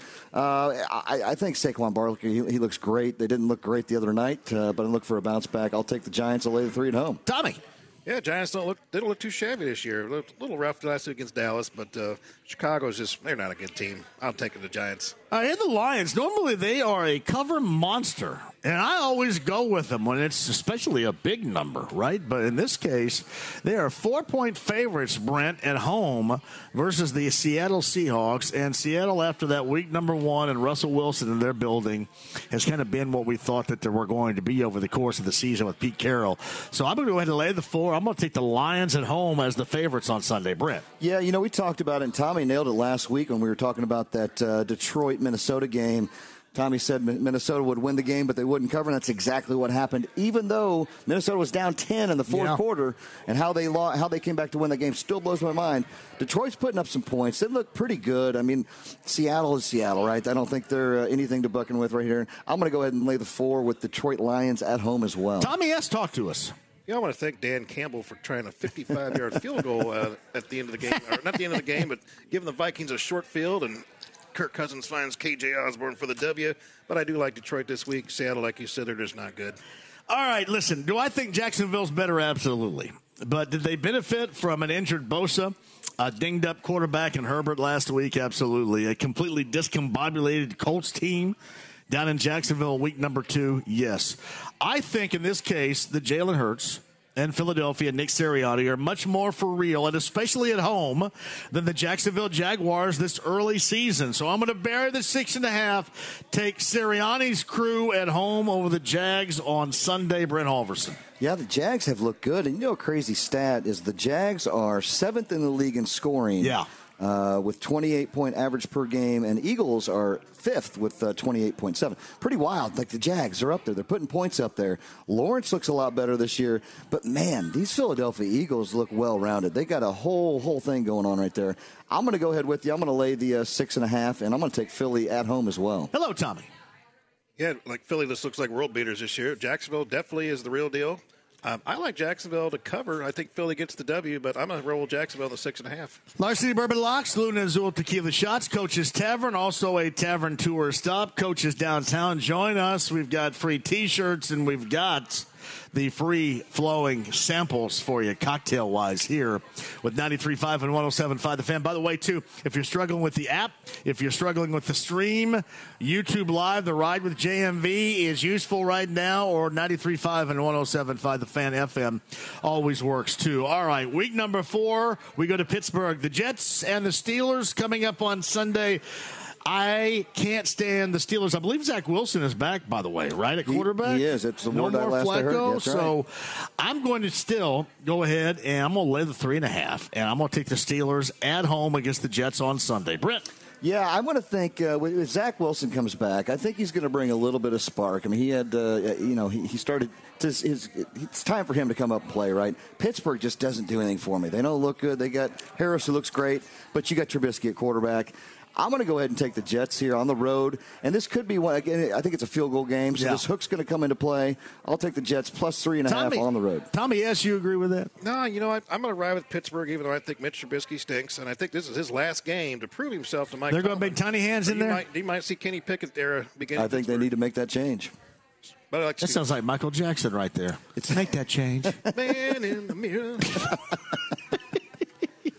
I'm sorry, Tommy. I'm confused. What did you pick? Steelers? I'll take Pittsburgh. All right, there you go. Sorry about that. I just bring up a Michael Jackson song of the past and confuses everybody. Larceny Bourbon Locks, Azul Tequila Shots. All right, my guy Lamar Jackson has been. Has he been the MVP, or has it been Jalen Hurts so a runaway far? right now. I, I think those two you mentioned right there are No. definitely tops. Tua is even up in that conversation as Uh, well. Lamar Jackson's Lamar. numbers are incredible. I believe he's the fourth leading rusher. He's got right more now. total touchdowns than like 20 teams in the league. Man, you look back at me when I, in a savvy way, picked him during our uh, fantasy football draft. You guys all jealous? They don't Brett, call you guys the guru for anything. The guru just absolutely cashed in. This guy's been a monster so far. But then you get Josh Allen and the Buffalo Bills in your house coming up at 1 o'clock on Sunday. That is a huge game. I am going to take, I can't believe Baltimore's actually getting three on this. I'm going to take that three. I'm going to take the Ravens and the unstoppable so far, Lamar Jackson at home, Brent Holverson. Yeah, this is a tough game. You know, the thing about Baltimore is they've kind of at the end they just they bring Yeah. these teams back. You know, they, They come do. out hot, then they bring them back. They got some suckage on the defensive side. Yeah. Buffalo, Baltimore's the the number one scoring team in the NFL this year, and you got Buffalo as a third scoring team in the NFL. There's going to be some fireworks here. Um, you know what? I mean, I'm going to go ahead and I'm going to take the home dog as well. The Baltimore Ravens plus three at home, and look for a just a shootout. I love the over 51, by the way. Love the over. A lot of offense. That's going to benefit me kicking Kyle Udemark's ass in fantasy football. week That's four, exactly too. right. That's what you picked him for. Is you knew this week four matchup was coming up against Kyle. I knew it. Me, Sorry, Kyle. Lamar Jackson, Joe Burrow. I'm going to take Lamar Jackson all day. What do you got there, Tommy? Yes. Yeah, Buffalo really took a hit on defense, losing their stud quarterback for the year. Um, and I'm going to go with you guys. I think Baltimore, a home dog. Come on, they were like you said, scoring machine. I think they they definitely uh, win this game. Hey, this next game's sneaky here. All right, so the Chargers, Chargers got absolutely demolished by Jacksonville. Got a quarterback that hurt his ribs like Greg Brady did in the Brady Bunch back in the day when he was playing football. You got Bosa, who was done for a while because he hurt his groin. We all have sore groins, no doubt about that. He's going to be done for a while. That was tough on them. But this is sneaky, right? Because Houston's not any good. They're getting five points at home. And it really is trying to entice me to take the Texans at home. Alas, I will not. I will lay the five. I'm going to take Brent Holverson. The Chargers on the road, and I'll probably lose that. You know, there's a lot of injuries on that Charger team. They looked horrible. They looked horrible last week. Uh, you got, uh, you know, Herbert's got he's got broken ribs. Yeah. You got Bosa who's out now. You got uh, Allen's hurt out. Uh, they don't, they're losing weapons, and but it is Houston. It's Davis Mills. But uh, you know what? I think their running game's starting to kick up a little bit too. Though I'm going to take the Houston. I'm going to take Houston plus five at home and look for a uh, probably not win the game, but look for a cover. Tommy, yes. I'm going ride with you, JMV. I, I, Houston's is no good, but I know Chargers beat up, but I think they get that W. Oh, they're there. giving me a tease right I here. know, They're teasing me. I've been teased before, guys. Different ways, different fashion, but this is kind of a tease, I think, right here. You watch Tommy S. We're both going to get hosed out of this. You Oh, I'm watch. sure we will. You watch. We will. Larceny Bourbon Locks, Luna Azul, Tequila Shots. Uh, Arizona, man, it's, it's funny. They can put up numbers, but they always, in the end, seemingly disappoint you. Yet I continue to find myself coming back. 405 start, Arizona on the road in Carolina. Carolina's been a mess. I know that Christian McCaffrey, because he's like Glass Joe, has been injured again and missing practice. I'm going to go ahead and take that one and a half points. I'm going to take Arizona on the road in Charlotte. And I, weather-wise, do we know? Because Hurricane Ian is now a tropical storm, but it's going to strengthen. I sound like I'm Jim Cantore right here, by the way, too. It's going to strengthen coming up in the Atlantic, and that could make a mess of that game on Sunday, could it not, in Charlotte, North Carolina? It Carolina? really could. That's a great call. We were talking earlier how that whole thing shifted, and it's really getting ready to hit there tomorrow, right? Mhm. So things could change. It could make a mess up there. Uh, Oh, is it tomorrow? So it's going to be. Will it be out of there by I- that time? I think it's it's going to be out of there, but still, you arrive like late tonight or something. late tonight and tomorrow. in Charlotte. So I thought that maybe it could be more of a Charlotte's more situation inland, for though, them. isn't? So if this oh yeah, turns yeah. back out to the Atlantic, they might. I'm, not just- I'm thinking in terms of a lot of rain and that crap. Well, they got they can cover the field. Let's see. I don't know. You know, it could be sloppy for sure. Wait a minute, will they have coverage on the field? They got coverage on the Okay, field. so But uh, I'm going to go ahead and take the I'm going to take the Arizona Cardinals here. I, I, and I and I'm with you. I, you just look for them to keep doing something, and they really haven't done a whole lot. I'm just not sold on the whole Carolina thing. I think Mr. Glassman, he's going to break again Yeah. if he even plays. Didn't practice again today. Uh, give me Arizona plus the one and a half on the road. I, I love the way you lightheartedly just completely dismiss my theory about Hurricane Ian right there. That's well done out of you. Hey, you Thank know, I do buddy. want to give a shout out to everybody down in, in South Yes. Florida. My sister and all crew down there in Fort Myers, they took a pummeling down there. And it's uh, it was pretty ugly down there. So shout out to everybody in Florida. Tommy, yes. What about this game in Charlotte coming up on Sunday afternoon? Speaking of Florida, real quick, my parents just got to Sarasota last Saturday, so they luckily they were able to go inland. Sarasota didn't hit, hit too bad, so they're okay. So Oh, good. That's good to yeah, hear, man. Definitely, uh, definitely thinking about our friends down in Fort Myers. Man, That's They uh, that Fort, Fort- yeah. Fort Myers Man. was just uh, the Sanibel Demolished. Captiva. The level. bridge from Fort Myers to Sanibel's Yeah. gone. Can't get uh, can't get over there now. Yeah, I mean it's le- absolutely Our level. are with them down there. But this game, Arizona, I like this. This is actually going to be my uh, lock of the week. Larceny lock of the week. Give me Cardinal. Give me Kyler. Well, right. the, the dinged up Matt Jones at 425 in Green Bay at Lambeau versus Aaron Rodgers. Man, that is a big, fat ass number right there. Nine and a half point favorites. I'm going to lay it. I'm going to take Green Bay. I, am sorry. I, I, I don't have belief with Mac Jones anyway. I don't have belief with Brian Hoyer, especially. Just no belief in New England right now. Go ahead and give me the pack. God, Johnny, we were on such a great thing where you pick against the Packers and they win. You pick them, they lose. I didn't want you George to pick them. I didn't want you to pick them now, but uh, you know what? This game's loaded for me. I'm going to give you the, the larceny lock of the week. I'm going to give you the Luna Azul shot of Gotcha. the week. And here you go, right?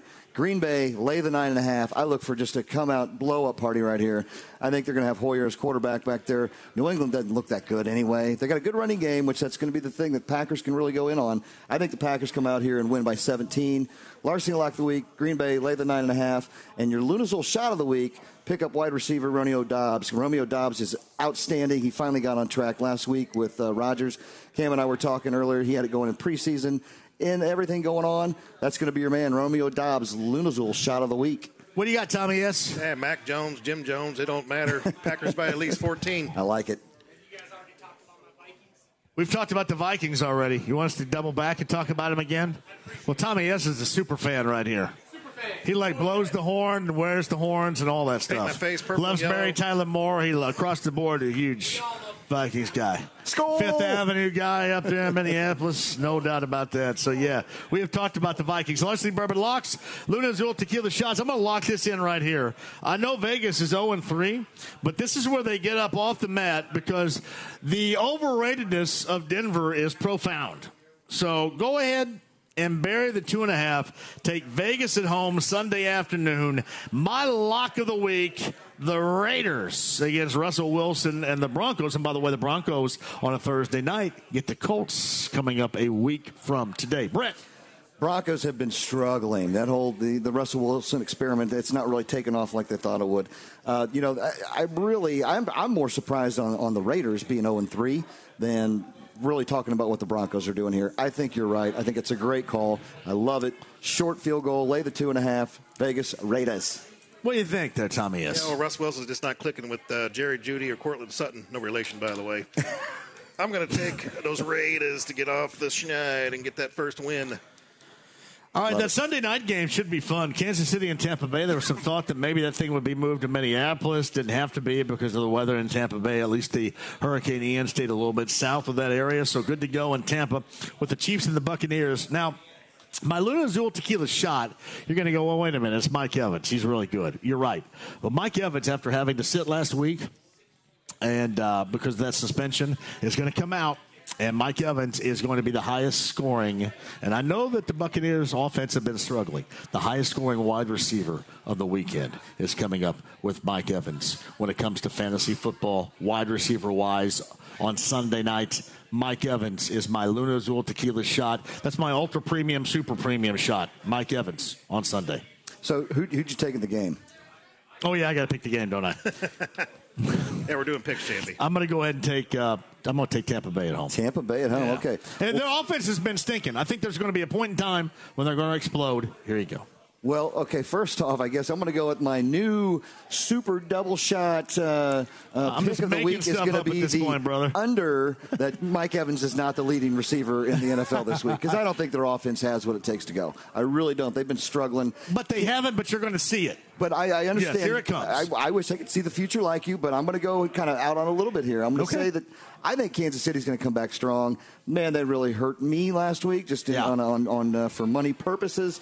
Uh, I think Kansas City. I think Mahomes is going to go in there and get it done. This line has been crazy. Opened up two and a half, went to one and a half. Kansas City back down to a pick 'em now. Who knows what's going on? But give me Mahomie on the road at a pick 'em. What do you think there, Tommy? Is uh, Tom getting Julio Jones back this week? Do we know? Yeah, I, I don't even know. I it's believe going, Jones it's, is going to be the Mike too. Evans show coming So up. It doesn't matter. Tom's Yeah, getting whatever. weapons back. Who cares? Julio Jones, Julio Simones, I'm whatever. going to take the Pirates. Give me Tampa at home. All right, guys. Monday Nighter, what do you think? You got the Rams and the 49ers? 49ers have that defense, no doubt about that. Uh, Rams on the road, a big time divisional game. I'm going to go ahead and take the one and a half that the Rams are getting. Give me Matthew Stafford and the Rams on the road on Monday night in Frisco, Brent Holverson. Yeah, I'm going to join too. This, you know, that San Francisco team is just. I, I, I've not really gotten a whole lot out of them this week. They just look kind of bad. I know we went through Trey Lance. Now we're on the Garoppolo thing. He didn't look that good. That was an ugly game the other night. I just had a hard time watching it. Uh, give me the Rams as a dog, plus one and a half on the road in San Francisco. What do you think there, Tommy S? Hey, you know, these aren't the Rams from last year, but th- these Niners look a little discombobulated uh, so far. So I like the uh, Super Bowl champions to get it done on the road. Larceny Bourbon Locks, Luna Azul Tequila Shots, week number four of the NFL Coaches Tavern. It is also a uh, tavern tour stop we're doing today, too. Fellas, anything that you're questionable about here? Anything that stands out with our picks?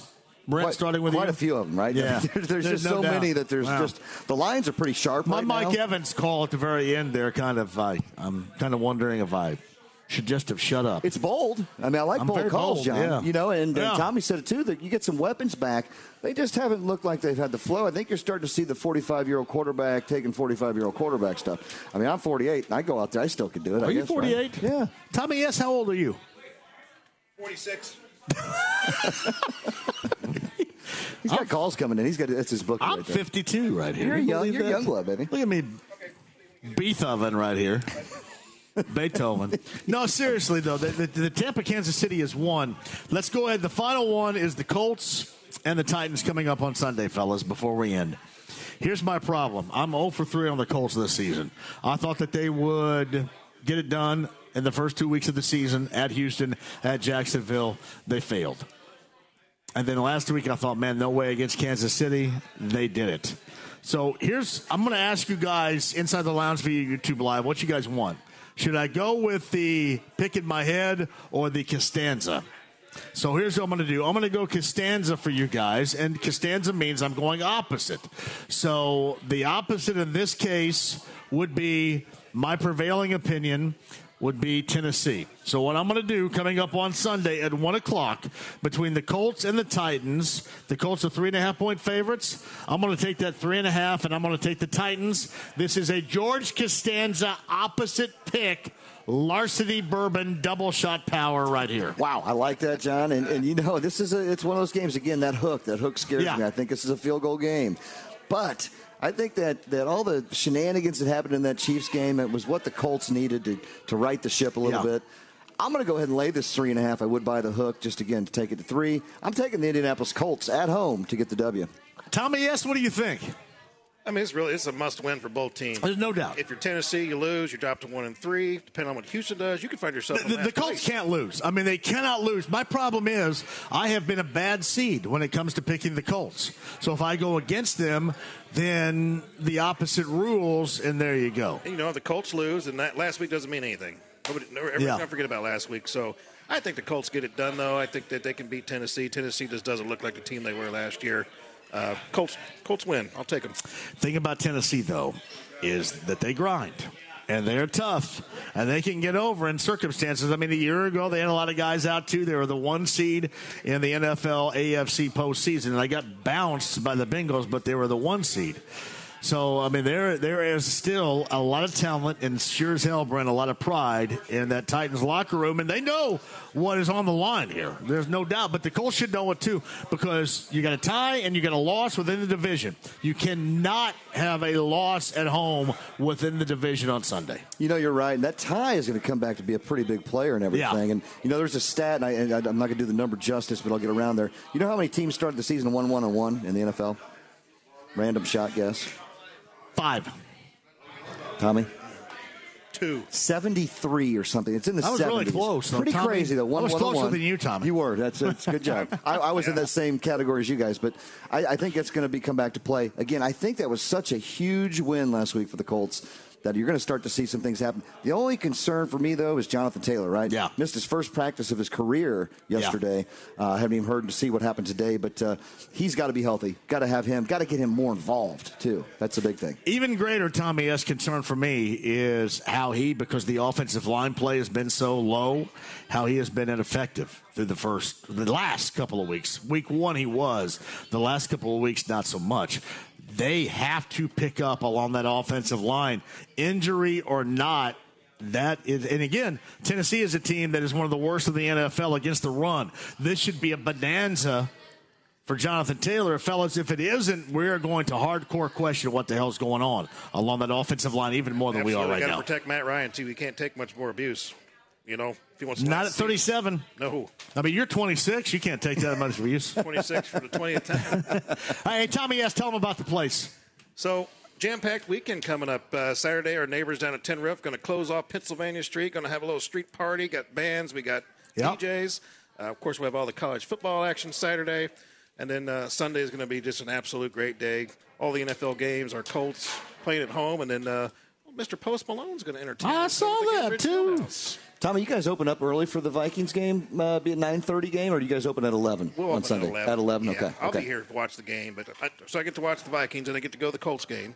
Nice. I'm going to Post Malone. So I'll- Wow, that's a that's a fun be a filled day. busy, right there. Tommy, yes. It's very busy, busy, busy. It's a busy day. Larceny Bourbon Locks, Luna Azul Tequila Shots, Brent Holverson, Tommy Sutton. We got to see you down here, too. We got the free samples flowing right now and our Tavern Tour Stop t shirts. We got them all. Come on down and get some uh, great attire, great cocktails, great food, and better yet, great people. Guys, rejoin us coming up on the other side. Tommy S. Great job out of you inside the lounge via YouTube Live. Thank My you. Chappell coming up at the top of the hour. TJ McConnell. John Glennon covers the Titans. And then we got Mike coming up at the 5 o'clock hour. Quick break and we'll come back. Downtown Coach's Tavern, Larceny Bourbon Locks, Luna Azul Tequila Shots. Week four of the NFL with 93.5 and 107.5 The Fan.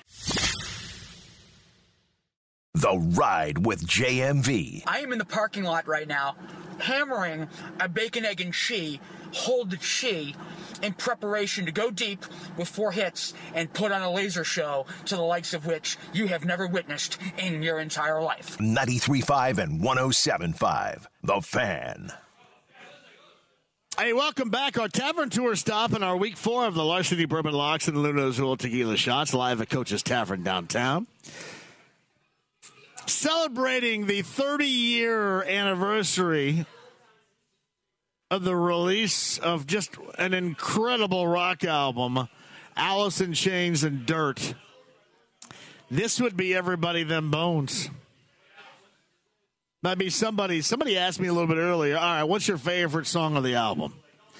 Damn that river is probably my favorite song of the album, but them bones is right there, right there. Thirty years. We're celebrating thirty years of Dirt, thirty years of Stone Temple Pilots and Core. It is a good day in rock music history. Again, live at Coach's Tavern, our Larceny Bourbon Locks and Luna Azul Tequila Shots for week number four in the books. Ready to rock this weekend. Tonight's Thursday Nighter features the Bengals at home versus the Dolphins. That should be fun. Now, I know that a lot of you guys are struggling with the app and the stream today. Uh, I'm going to give you a lifeboat. The lifeboat is the lounge via YouTube Live. And here's what's great jump in there and then you can also be a part of the show because this is what's weird i don't know if i don't know what other people do i don't know what the morning show does or what noon guy does or anything like that but what we do right here is i actually participate in the conversation and there is a completely different conversation that's going on inside the lounge than what's going to go on in the radio show. That's a good thing, too, right? Because we're incredibly versatile. So if you're struggling with the app of the stream right now, YouTube Live, it is the ride with JMV. You can watch, you can listen, you can participate. It is glorious. Mike Chappell going to join us coming up at the top of the hour. Pacer guard TJ McConnell talked about the Pacers, the youth movement, and talked about the Colts a little bit in a conversation. 1075thefan.com, or you can check it out a little bit later on on YouTube Live with a repeat performance either on Facebook or inside YouTube a little bit later on, too. TJ McConnell with us, and we did our Larceny Bourbon Locks and Luna Azul Tequila shots. And John Glennon covers the Titans for SI.com, Fansided, and more. Also, with the injury update on the Titans, a lot of stuff. Thank you, Tommy S. Going on with John a little bit earlier. Now, Brent Holverson rejoins us. We got Mike Chappell at the top of the hour. You, you, you're in need of a DJ, is that true?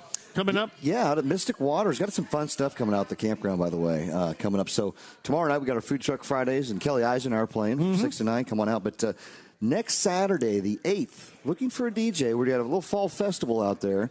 So looking for somebody from 3 to 5, play some tunes. we got pumpkins for sale. we got hay rides. we got all kinds of fun stuff. And then we've got uh, we've got a bunch of people. Got a sorority that rented out all the cabins. Wait, wait, wait, wait, wait.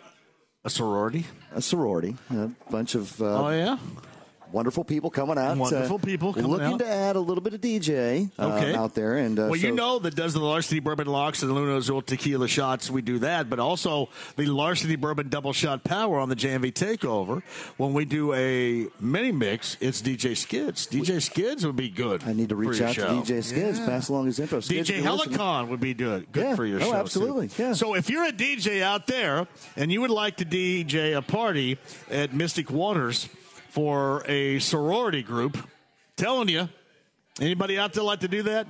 Let me know, and I'll get you in touch with Brent Holmes. That's outstanding. No, looking forward to it. So, yeah, well, to uh, and, and, and I'd love to have the uh, we need to get the takeover out there. Man, I tell you, that Oh, would be that would be a blast. We're going to work on that. We're going to make that happen next year. I promise you that. But uh, uh, yeah, some fun stuff coming up over the weekends with uh, some fall festivals starting next Saturday and the following Saturday. Come out, get some pumpkins to go hay rides.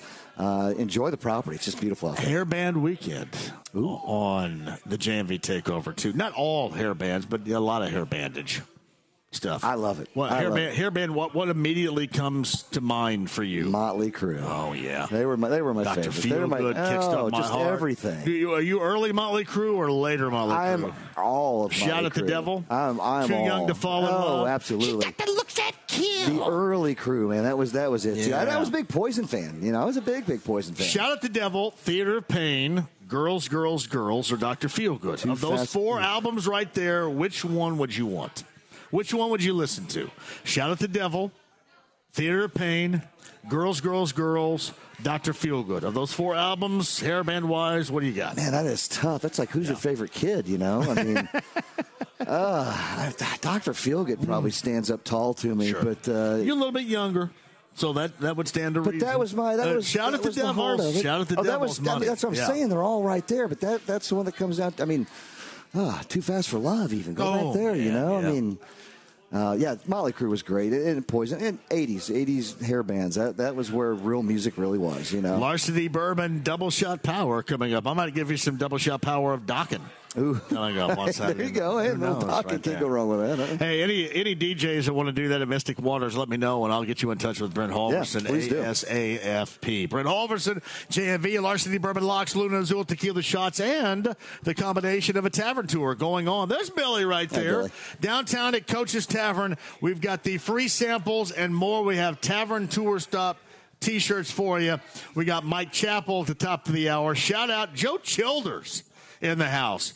Joe Childers, my friends at CarX, the 14, soon to be 15 Central Indiana locations, and of course the sponsor of the high school football game of the week every Friday right here tomorrow night. You got Brendan King on the call of Brownsburg and Zionsville, the high school football game of the week, brought to you by our Joe Childers led CarX locations in central Indiana. For the one nearest you, it's CarX.com today. Quick break. We'll come back. Mike Chappell, top of the hour, 93.5, 107.5 The Fan.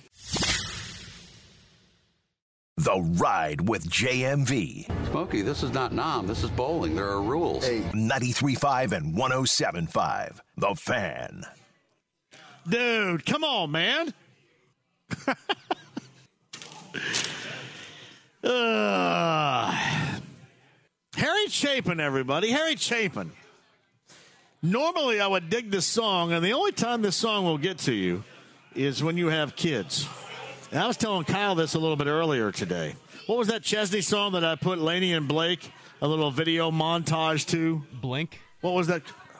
Don't blink. Yeah, don't blink. That is the uh, more modern version of what this is right here. And you will only truly understand the effect of this song to your emotions um, when you have kids. So it's it's interesting. But I, I, put up a video. It's on my Facebook page. It's the Ride with JMV and uh, John Michael Vincent. If you want to check it out, it's pretty cool with both Blake and Laney. But at the same time, I'm going, man, get a little further down the road right here for real. The Cats in the Cradle. All right, if I were going to say, I'm going to ask Chap this when we get him on here in just a second. Uh, Harry Chapin, Jim Croce, or this is early 70s stuff right here, or James Taylor. Who would he have? Because that is certainly more in the wheelhouse of, I'm sure, his growing up, growing into musical enjoyment. We'll ask him that in just a second. Bring him on here and talk about the Colts. Coach's Tavern downtown. We are on a Larceny Bourbon Locks and Luna Azul Tequila Shots Thursday. Emax is in the house. I saw Paul down there. Hey, Ross and Alicia got to go on the field with this show in pregame on Sunday. That was awesome. Come down to Coach's Tavern.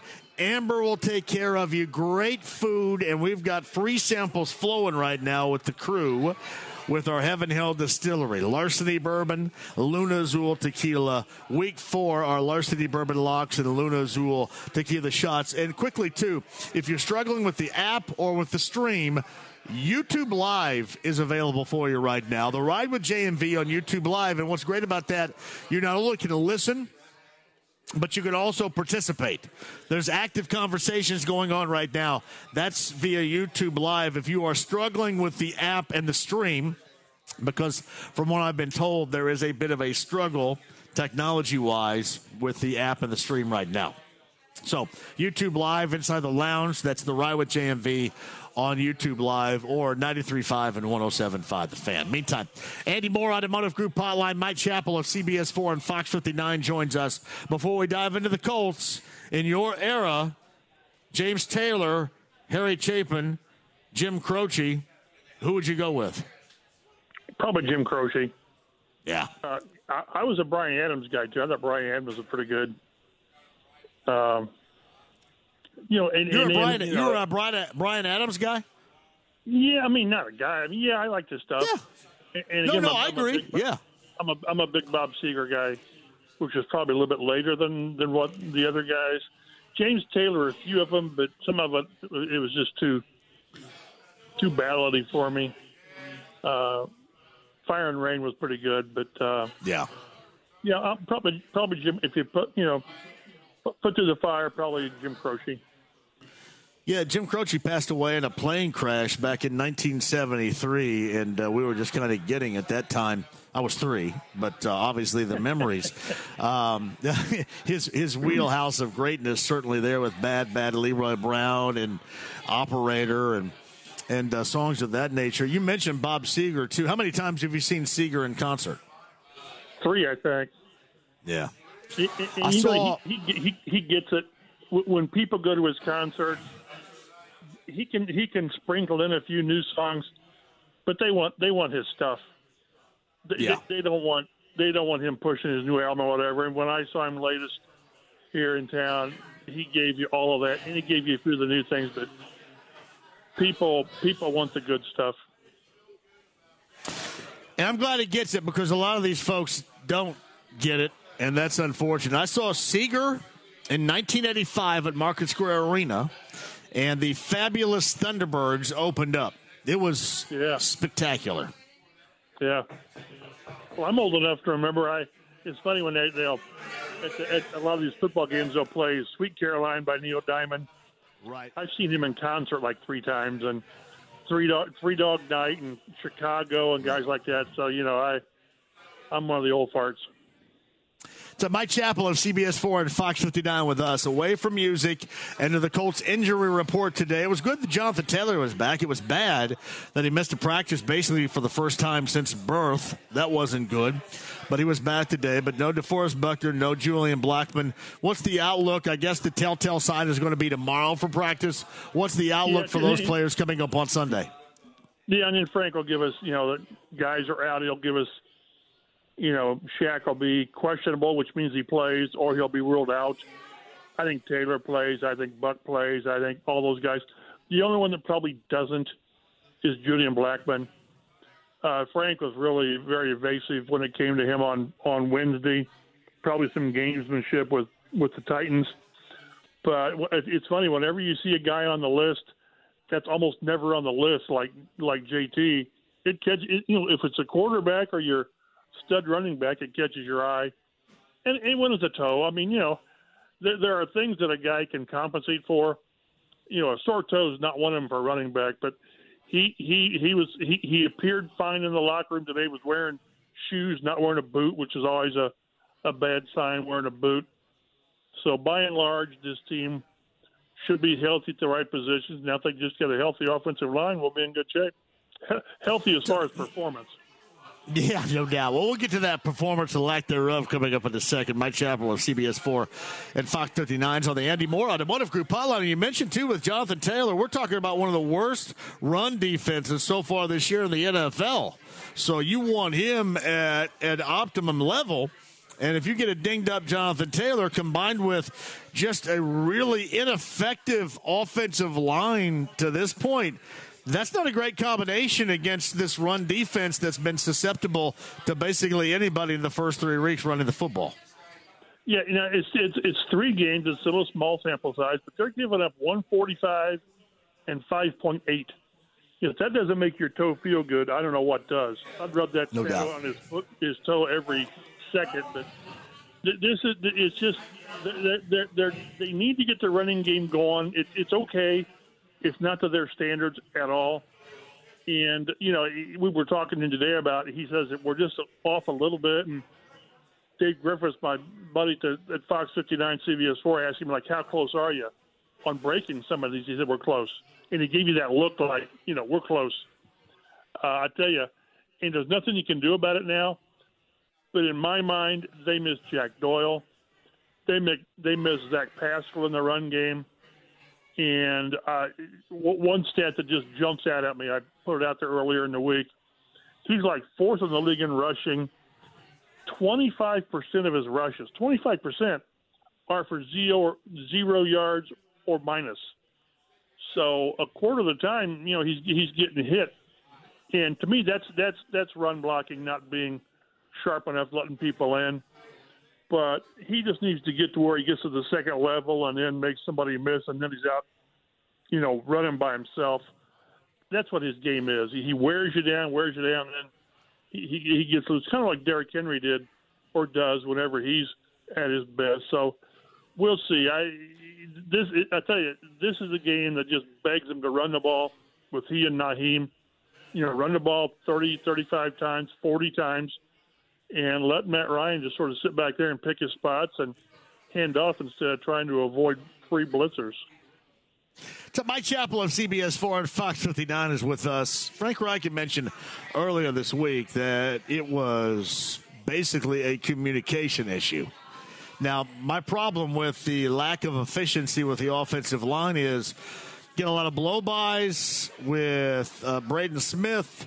You got a bull rush on his ass with Danny Pinter. Ryan Kelly just looks oftentimes confused. So to me, it has looked more than communication. And you can add in the calls at the line of scrimmage, you know, and the lack of blitz pickups with Jonathan Taylor in mind. But to me, it looks a lot more than just a communication issue. What do you think? Yeah, now I like Kansas City. Now there were two or three times where they just flat got beat one on one. Comes to mind on back to back plays.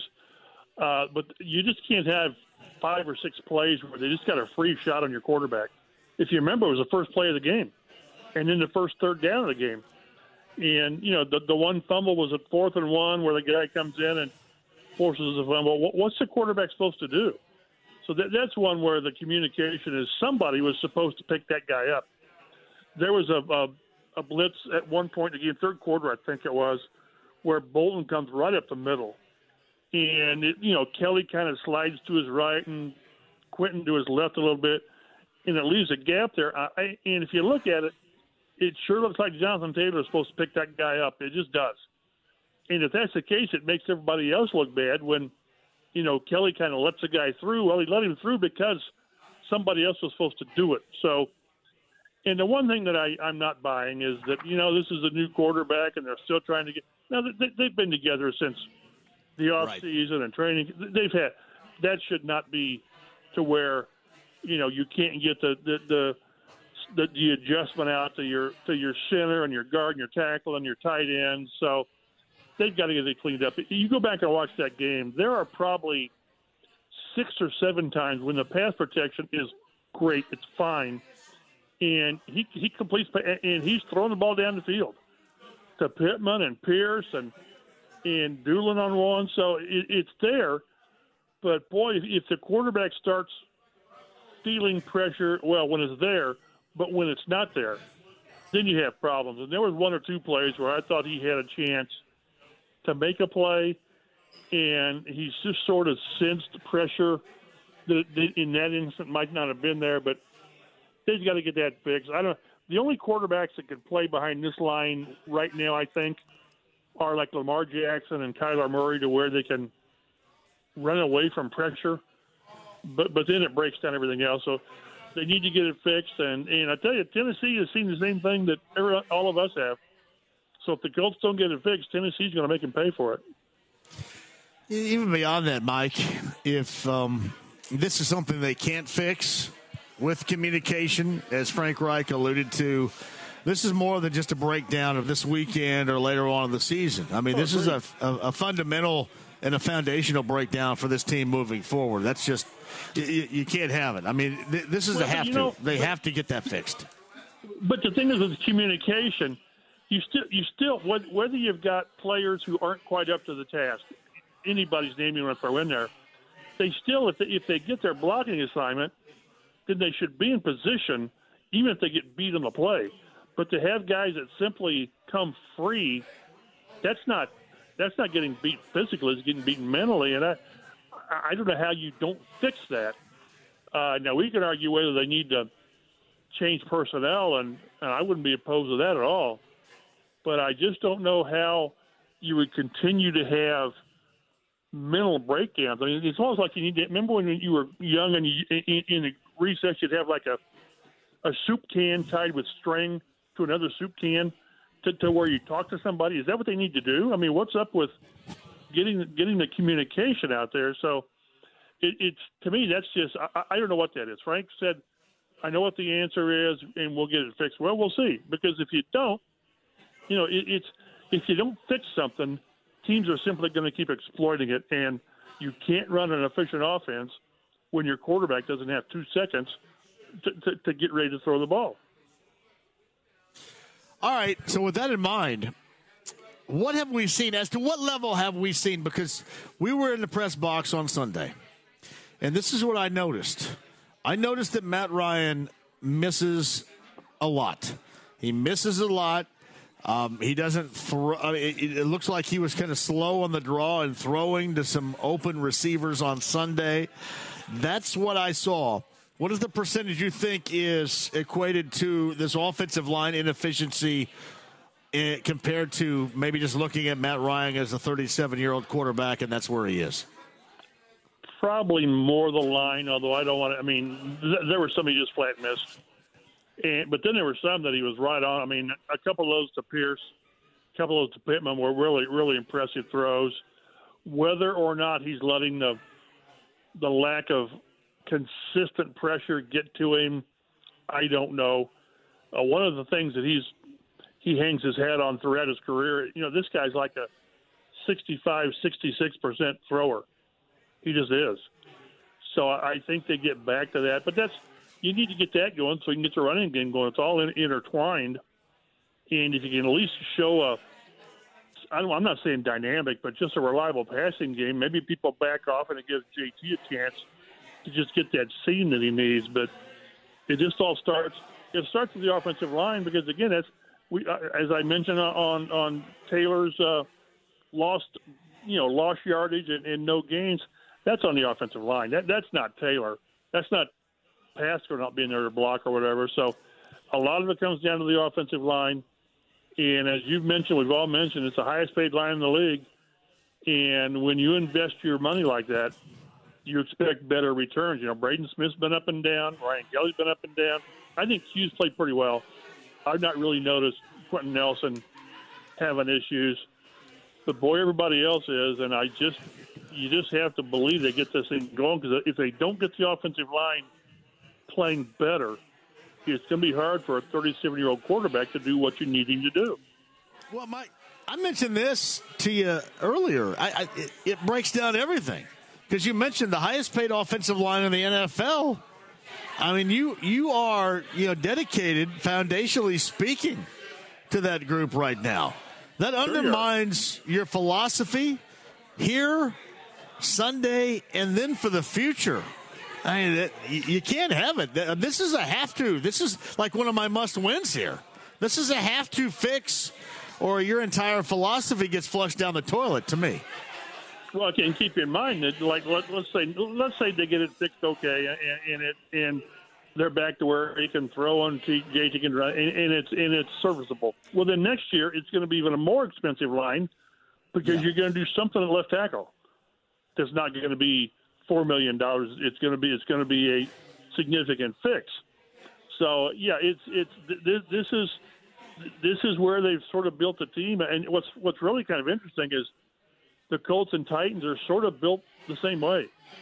I mean, they're really built strong offensive line, strong defensive line, and a really stud running back and a quarterback that, well, he can make plays, but you you really want to run the ball more, and, and that's how these both teams are, are built. And Zak Keefer did a pretty good story. He and I were talking as he was doing this. Is he, he, he- they're sort of outliers. I know Dallas wants to do that more, but th- this is a league that they people like to throw the ball around the yard 45 times a game, and that's not the way, given their druthers, the Colts and Titans want to play football. And that's why I say, with the way that the Titans have have, have had trouble stopping the run, if that's an issue coming out of Sunday's game, that they're still not getting, you know, consistent yards and, and sustained drives with the running game, then then the red flag goes up. He's Mike Chappell of CBS 4 and Fox 59 on the Andy Mohr Automotive Group hotline. Coach's Tavern. It is our tavern tour stop for September and our Larceny Bourbon Locks and Luna Azul Tequila Shots for week number four of the NFL, which starts tonight with the Bengals hosting the Dolphins over in Cincinnati. Um, Jim Irsay, if he was outspoken about two things in the offseason, First things first, it was Carson Wentz and why they needed to move on after one year.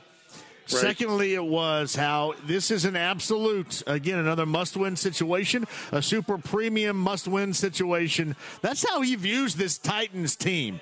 Is it not? His level of disappointment, just beyond the fact that that really screws them up if this lose if they lose this game on Sunday. Yeah, how do you rank his opinion on the Titans of the offseason and the level of importance with this game with the Titans on Sunday, Mike? Yeah, and, and and what's what throws a monkey wrench into it is Jacksonville might be pretty good. Yeah, they, they might they might be pretty good, but no, there's no question. I I wasn't at the owners' meetings. I I, I tapped in on Zoom, but the guys who were down there, what they said that struck them is he was talking about something else, and then he just went right to Tennessee. It's not like somebody said, "Well, hey, what, what about the Titans?" He brought it up. It's a burr in his butt that that they've they've sort of dominated. Now, the only the only issue I've got is it's not like the, the Titans have dominated for the last ten years. It's been like the last two years. They've won four of the last five, but that that's what that's it, it's most recent. They won the last two division titles. You know, the Titans are ten and two in the division the last two years, and the Colts. Remember when the Colts won that seventeen straight in the division? They're like five hundred since then. So that's it. You just can't. You can't. That makes it makes it hard everywhere else if you can't take care of your division, which during that time has not been a real strong division. So you know they, they've had trouble with, with Tennessee, and we know what they've done to Jacksonville. How how PO do you think the owner was after that Jacksonville game, the twenty-four nothing game in Jacksonville? I bet I bet he was livid. But Tennessee is the one that he knows that if push comes to shove, that they're the ones you're going to have to beat, and he's probably right. And uh, it, it won't be a good thing if Tennessee comes in here and all of a sudden Derrick Henry goes for a 160 and they sort of slap you around. Because th- this is one where you sort of say, this, this is who we are, and you're not going to push us around here, and it stops today. That, that's what has to happen. You want to hear a half cocked theory that I have? Sure. I I think that Jim Irsay is a little bit smitten because Tennessee going to the AFC title game, being the one seed a year ago, winning the AFC South is clearly what he wants from his team. And I think that there's a bit uh, of a smittenness, a bit of a jealousy there because obviously when they hired Frank Reich, and, you know, Mike Vrabel was a guy that certainly that Chris Ballard had kind of looked at, had kind of thought about. I think there's a bit of a smittenness there for Jim Irsay and Mike Vrabel and the accomplishments in the past couple of years for this Titans team compared to what the Colts have looked like with Frank. What do you think? Yeah, I don't, I don't disagree. I don't disagree because you know, like I say, that they're both doing it the same way, and right now the Titans are doing it better for whatever reason. I mean, they just are. Uh, so, so yeah, I, I think there is some of that, and the only way to, to kind of bring his eye back here is to is, to get back and, and I don't say dominate the series, but but but be more successful in the series, and, and certainly not lose at home. And keep in mind, though, after going to Denver, then they've got Jacksonville and Tennessee again. So th- that's why we said from the start, the first seven games, five of them in the division, and you've already, you know, thrown away a tie and a loss. So I, yeah, I'm not quite on your must-win and all this train, but but I understand where you're coming from, and to go what would be 0-2 and one in the division after four weeks would not be a good thing at all. I, I just think that Jim Irsay, he, like he's at a point where it's like make or break for him a little bit here. He doesn't want to be hardcore. I mean, he wants to have fun. He wants to go to Farm Aid, you know, in, you know, in a couple hours, and you know, get a video with Willie Nelson and hang out with Mellencamp and bring Mellencamp and Gorman back. You know, on Saturday night before that game against Kansas City, I think he wants to do all that while his team wins. And this is still the most important aspect of what is going on here is this team and the results of this team. And I just kind of think you look at what Tennessee has done compared to what the Colts have done, and that is a reminder that this Colts team is still obviously underachieved, regardless of the circumstances of quarterback. Underachieved at this point, and I think that's not only with the fan base, but I think that's with, with the owner as well. That's just my theory. It could be, again, half cocked, but that's my theory. So, and, and, and again, the only way to, to flip the script is to go out and win. It's you know, it's, yeah, exactly. It, it, it's great talking about this, and I had a chat with the owner yesterday about this, and you know, the it, it, the AFC South and, and Tennessee are is so much on his mind. When you talk to the players about it during tra- at training camp about the AFC South, and it's he does it pretty much every year, but it's true. And the, again, the only way to, to get him satisfied, and it should be, is to win and and build on Kansas City and show that that just wasn't an aberration. You know, maybe maybe Jacksonville was. I don't know. I don't know. I still don't know what to make of that game. But again, if you if you're going to be a team that's built strong on both lines and a running back and all this, then then then go out and, and kind of put your will on somebody on Sunday, and don't you know don't let a one of the worst run defenses kind of bottle up Taylor, and don't let Derrick Henry go off. I went back and looked. His last six games, he, he's yet to have a hundred yard game. He's six straight games without a hundred yards. He's averaging three point one yards a carry over that stretch, and and don't let him get well against you guys because this is a great run defense. The Colts have got Grover Stewart's playing outstanding. Uh, so just take care of business, do what you're supposed to do, and don't piss off your owner. I know that he talked to you today. And Mike Chappell of CBS 4 and Fox 59 joins us. In closing here, um, I know you're plugged in as anybody out there. Do you think that that win, not the way that they played, but that ultimate win, did that save the position of Chris Strausser as offensive line coach on Sunday? Because I, I, don't think know. it did. I, I don't know if they would have pulled the plug. I don't know. I at some point you you have to do something to show people that you're paying attention.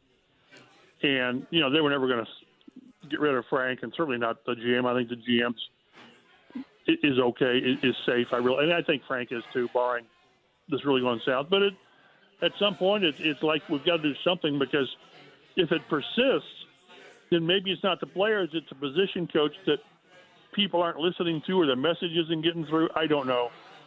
I never like to see position coaches get fired because there's much more to it than that. Yeah. But they're the they're the ones that, that are out there, and that's it's it's their position. It's what they're supposed to do. And I just I just don't think they want to do that. I don't think they will do that. But had that had that thing ended up with a loss and the, the quarterback getting pounded around, I don't know. But any move they make is going to be a move like that at a position. And right now, that's the one position that's not playing well. Yeah, it is, and it's it's really the one position that can. And you know, we talked about this last week. The defensive line wasn't playing well, and they stepped up big. I mean, they really did. They were reminiscent of, I think, what we expected to see uh, from that defensive line last weekend, from Ngakoue to Buckner to Grover Stewart, who's been incredibly high level, consistent. That is what we expected to see, but uh, the offensive line is not even close. I mean, not even close to what, regardless of you know whether this is on Taylor or you know the quarterback, center communication, whatever. This is not even close to what you expect. So, speaking of that, before I let you go, Shaquille Leonard, what's your expectation on Sunday? Gun to my head, I say no. I, Yeah, I me just, too. and, and if he doesn't play Sunday, he doesn't play Thursday. I mean, what what would change in that? So so maybe we're looking at that Jacksonville game coming out of the the mini bye. I he I tell you what, he he wanted to get something off his chest today, and he did. About he no one reads social media more than he does, and you get these troll idiots out there questioning his willingness to play. I mean, really? This guy would run. He doesn't need my defense, but he's like 98% of these guys. He'll run through a wall to play. And if he's not playing, it's because he doesn't think he's ready yet. And, and he's not going to put himself out there to hurt the team. I, I know people see him bounce around the sidelines and all this. You know, it was back surgery. He, he they, they, they addressed two discs that that mess with that was messing with nerves. This isn't a high ankle sprain or whatever else. It's back surgery. When he's ready, he'll play, and it's killing him not to play. Anyone who's questioning why it's taking so long, it's because that's how long it's taken. Uh, it, it's not because he, he doesn't want to play. It's because he's not ready yet. When he's ready, he'll play, and and he'll be uh, one juiced up guy when he's ready to play. And I don't mean that in a bad way. Yeah, well, I agree with you on this. I don't think he plays Sunday, and then I don't think he plays because that's a Thursday nighter with Denver as well. But uh, yeah, interesting. We'll see if all this comes to pass. But man, this is a huge one coming up on Sunday. Mike Chappell of CBS 4 and Fox 59. He's on the Andy Mohr Automotive Group pile line. Great conversation, Mike. I appreciate that. We'll see you at the press box coming up on Sunday. And hopefully, hopefully I get a different idea and feeling about the quarterback that I did up there on Sunday. Because I honestly, up until that final drive, I thought he looked awful. he looked I, awful. I thought I I didn't think he was as awful as you as you did. I thought he yeah. when he was given the chance, he, he made the plays. But uh, we'll see. They, they they'll go as far as he takes them. I mean, JT is still the driving force, but only as far as your quarterback plays can Yep. you go. Yep. No doubt about that. We'll see you up there on Sunday, Mike. Lunch is on me. Yeah. hey, those hamburgers, I dig it. I, do you like your You know- hamburgers like uh, soaked in whatever that is? You know, it's Let free. If you don't like it, don't eat it. It's free. It- the next person that complains about free food, you ought to slap them. Well, hey, when uh, is this true? I always thought this. This is my theory. How much did Bill Polian have to do with the location of that press box, the lack of facilities, really, for everybody up there, and then the uh, two elevators that not just go up there, but also have to drop people off at every every single level? Fans. It's How much did he have to do with that? Well, probably not a lot. The reason we're on the top of the building is they could sell suites below us. Oh. Just about anywhere you go. I think Tennessee's still really nice, but so many places you're at the top of the building. But yeah, I don't think he had that much power here. I don't think so. I but don't uh, know, man. I don't know. I think we're up there in that glass encased mausoleum for a reason, right there. so you, I you do. he said, "Is this is this as high as we can get him? Can't we go even higher?" I think he said we're going to put these because listen, we, we we all we were together when they were at the RCA Dome, and there were some moments there. Whether you're talking about that playoff game with Kansas City and the Colts when Chris Collinsworth was going over the Manning offensive calls, and he absolutely blew a gasket in front of us all right there. Yeah. I, and and the fact that the fans were right there, I just.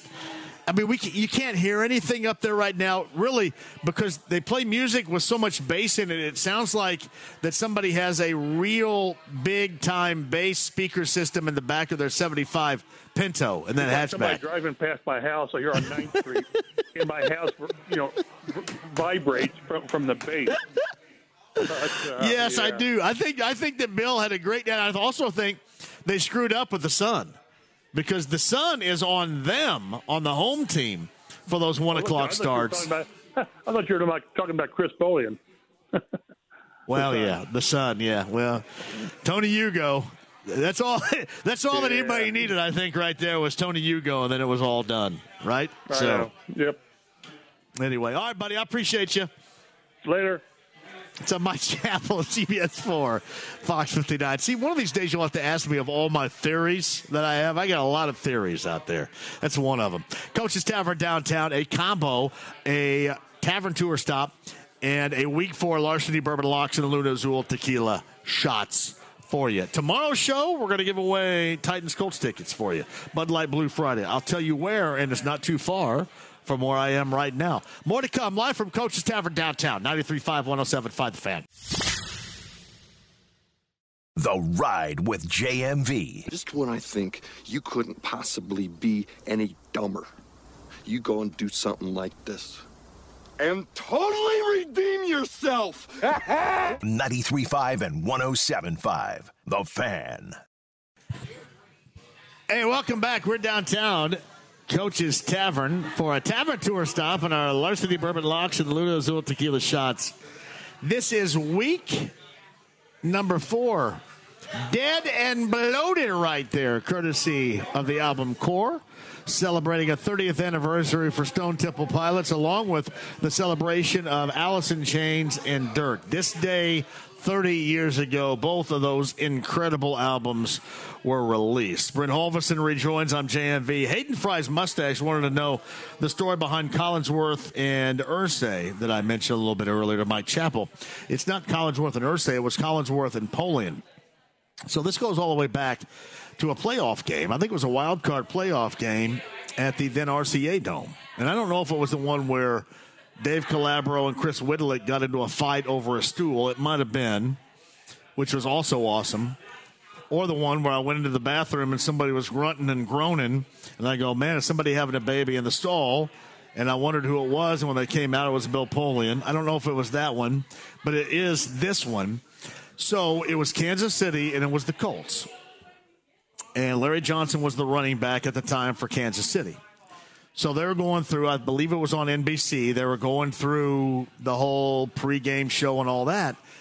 And Chris Collinsworth had a thing on the Colts offense and Peyton Manning.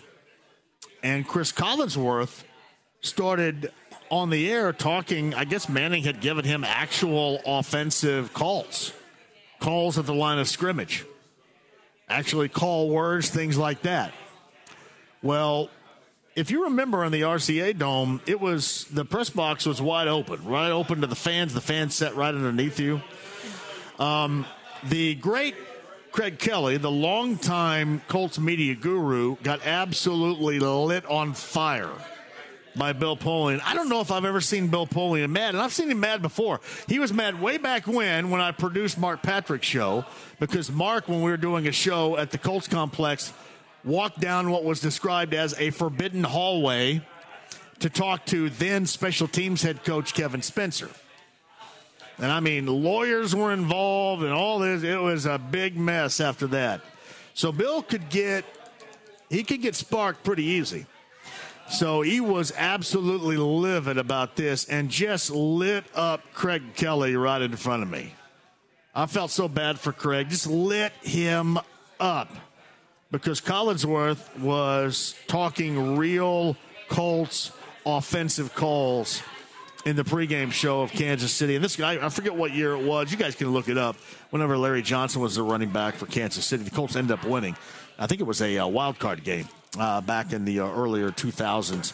But that was the game. That was the situation. Was Polian on Craig Kelly, the then Colts media guru, uh, about something Chris Collinsworth was doing on the air. So there you go. There's the story in a thumbnail sketch right there, Brent Halvers. I love stories like that. You know, Oh, yeah. just that's you want to hear the one about Bill Polian in the bathroom? Yeah. yeah. I just I was standing there, right? I mean, there was, there was some grunting and groaning going on there because there's like there's like two stand ups and then a stall. Some grunting and groaning. It sounded like somebody was having a baby back there. Just Bill And, uh, Polian, just uh, and he just came walking out of there. thing, huh? Yeah, I don't know. I don't know if it was the uh, the pregame meal or what, but he just came walking out of there. There was some there was some loud noises. It's interesting. Yeah. Interesting. Hey, listen, we've all been through it. Oh, We've yeah, all had to sure. deal with with the number two and loud noise. It's just never in that public of a, a situation. It's a pretty tight spot to be uh, getting business done. all right, Larceny Bourbon Locks, Luna Azul Tequila Shots, and Tavern Tour going on at Coach's Tavern. How are we doing? Great. I mean, look at the crowd that just uh, rolled in. I mean, we got all the, a lot of good familiar faces Emax here, right? is there. I'm making sure Emax does not get ticketed here.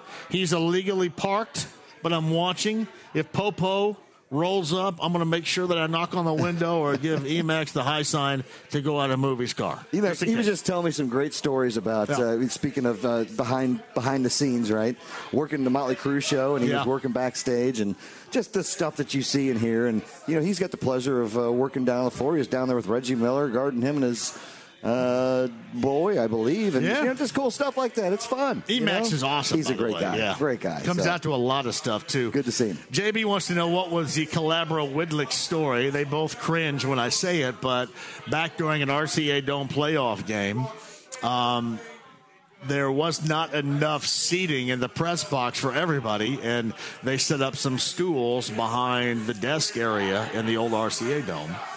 And I believe uh, this may have been the Steelers game where uh, Nick Harper got forked by his uh, wife, girlfriend, whatever, uh, the night prior to, and you know the whole uh, Roethlisberger and the Vanderjagt bad kick, whatever.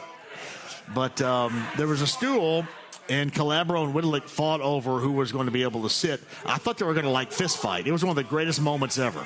Like I thought they were going to fist fight. Great. I, Awesome. And I still tell them all the time, I wish you guys would have. It was one of the highlights all time of me being at a Colts game. These two TV guys almost fighting. and just fizzled out. Yeah, fizzled out. Fizzled yeah. out, right. Somebody end up getting sitting Yeah, there that's or good. whatever. Yeah. Make love, not war. Yeah, exactly. Brent Holverson with us, Coach's Tavern downtown, the Harrah's Hoosier Park Race of the day. On the other side, we'll close up our Week Four Larceny Bourbon Locks and Luna Azul Tequila shots from Coach's Tavern next. The Ride with JMV. Hey, you gonna stare all day or you gonna buy something? Uh, I'm gonna stare all day. 93.5 and 107.5. The Fan. Scott Montgomery cashed it in right there. R.I.P. Coolio. Three, four. Get your woman on the floor. 50 50 dining and betting from Harrah's Hoosier Park Racing and Casino in Anderson. Colt Icon with a win. Three dollars to pay the place. Two eighty. The show two forty. Rockin' Dio placed at seven forty. Showed at five sixty. Always a shining star. Showed at five twenty. Two dollar exacta payout twenty three forty. Fifty cent trifecta payout was forty nine oh five. That's your Harrah's Hoosier Park race of the day tomorrow. Kilroy's downtown. Bud Light Blue Friday with Bud, uh, I should say Bud Light Blue Friday. Titans Colts tickets to give away. Kilroy's downtown coming up tomorrow. Brent, anything to add before we bail out of today? Next Thursday, we're at uh, Joe's Grill in Westfield. A little combination, a little JMV show with you, and then a little Colts pregame huddle got afterwards. A, got a lot going on next week. Yeah, Looking it's forward to going to be good up at Yeah. Joe's Grill in Westfield. Now you're going to leave about what uh, noon to get up there, right? It's going to take Oh, a little yeah, while. probably to get it'll there. be a little bit of a hike. There's no doubt, but Looking yeah. forward to it. Last time we were there last year, great, great turnout. Looking forward again. So come up and join us for some uh, some samples and some. That'll be a Roman Joe's appearance. time. I'm assuming that Absolutely, that's in his backyard. Yeah, they walk right through the woods right there, both he and Sarah. I think he told me it's like a three wood away, so that's that's good. They actually sent food last week, and I think uh, somebody else decided to get it. They hung slapfish on the door. Oh. And somebody else got it. it Swiped it from me. you, huh? Swiped the They're kind of very kind of the Romanx to always take care of you like that. Thank you, buddy. Hey, love you, my friend. Brent Holverson, Heaven Hill Distillery, Larceny Bourbon Locks, Luna Azul Tequila Shots, week number four. Cam, great job from you. Kyle back at the studio, fantastic. Going to thank Amber and Tommy S for being here. Shout out to Ari for trying to get my mom inside the lounge via YouTube Live on Monday. Thank you, Ari, for that. Yeah. Figure out how that works right there. So, my mom absolutely loved Ari, though. Loved Ari. All right, tomorrow, Kilroy's downtown, Bud Light Blue Friday, Titans Colts tickets to give away. Love to see you there. Thank you all for joining us today. TJ McConnell, Mike Chappell, John Glennon, and our Larceny Bourbon Locks and Luna Azul Tequila shots. Back with you tomorrow with three on the fan. Have a great night.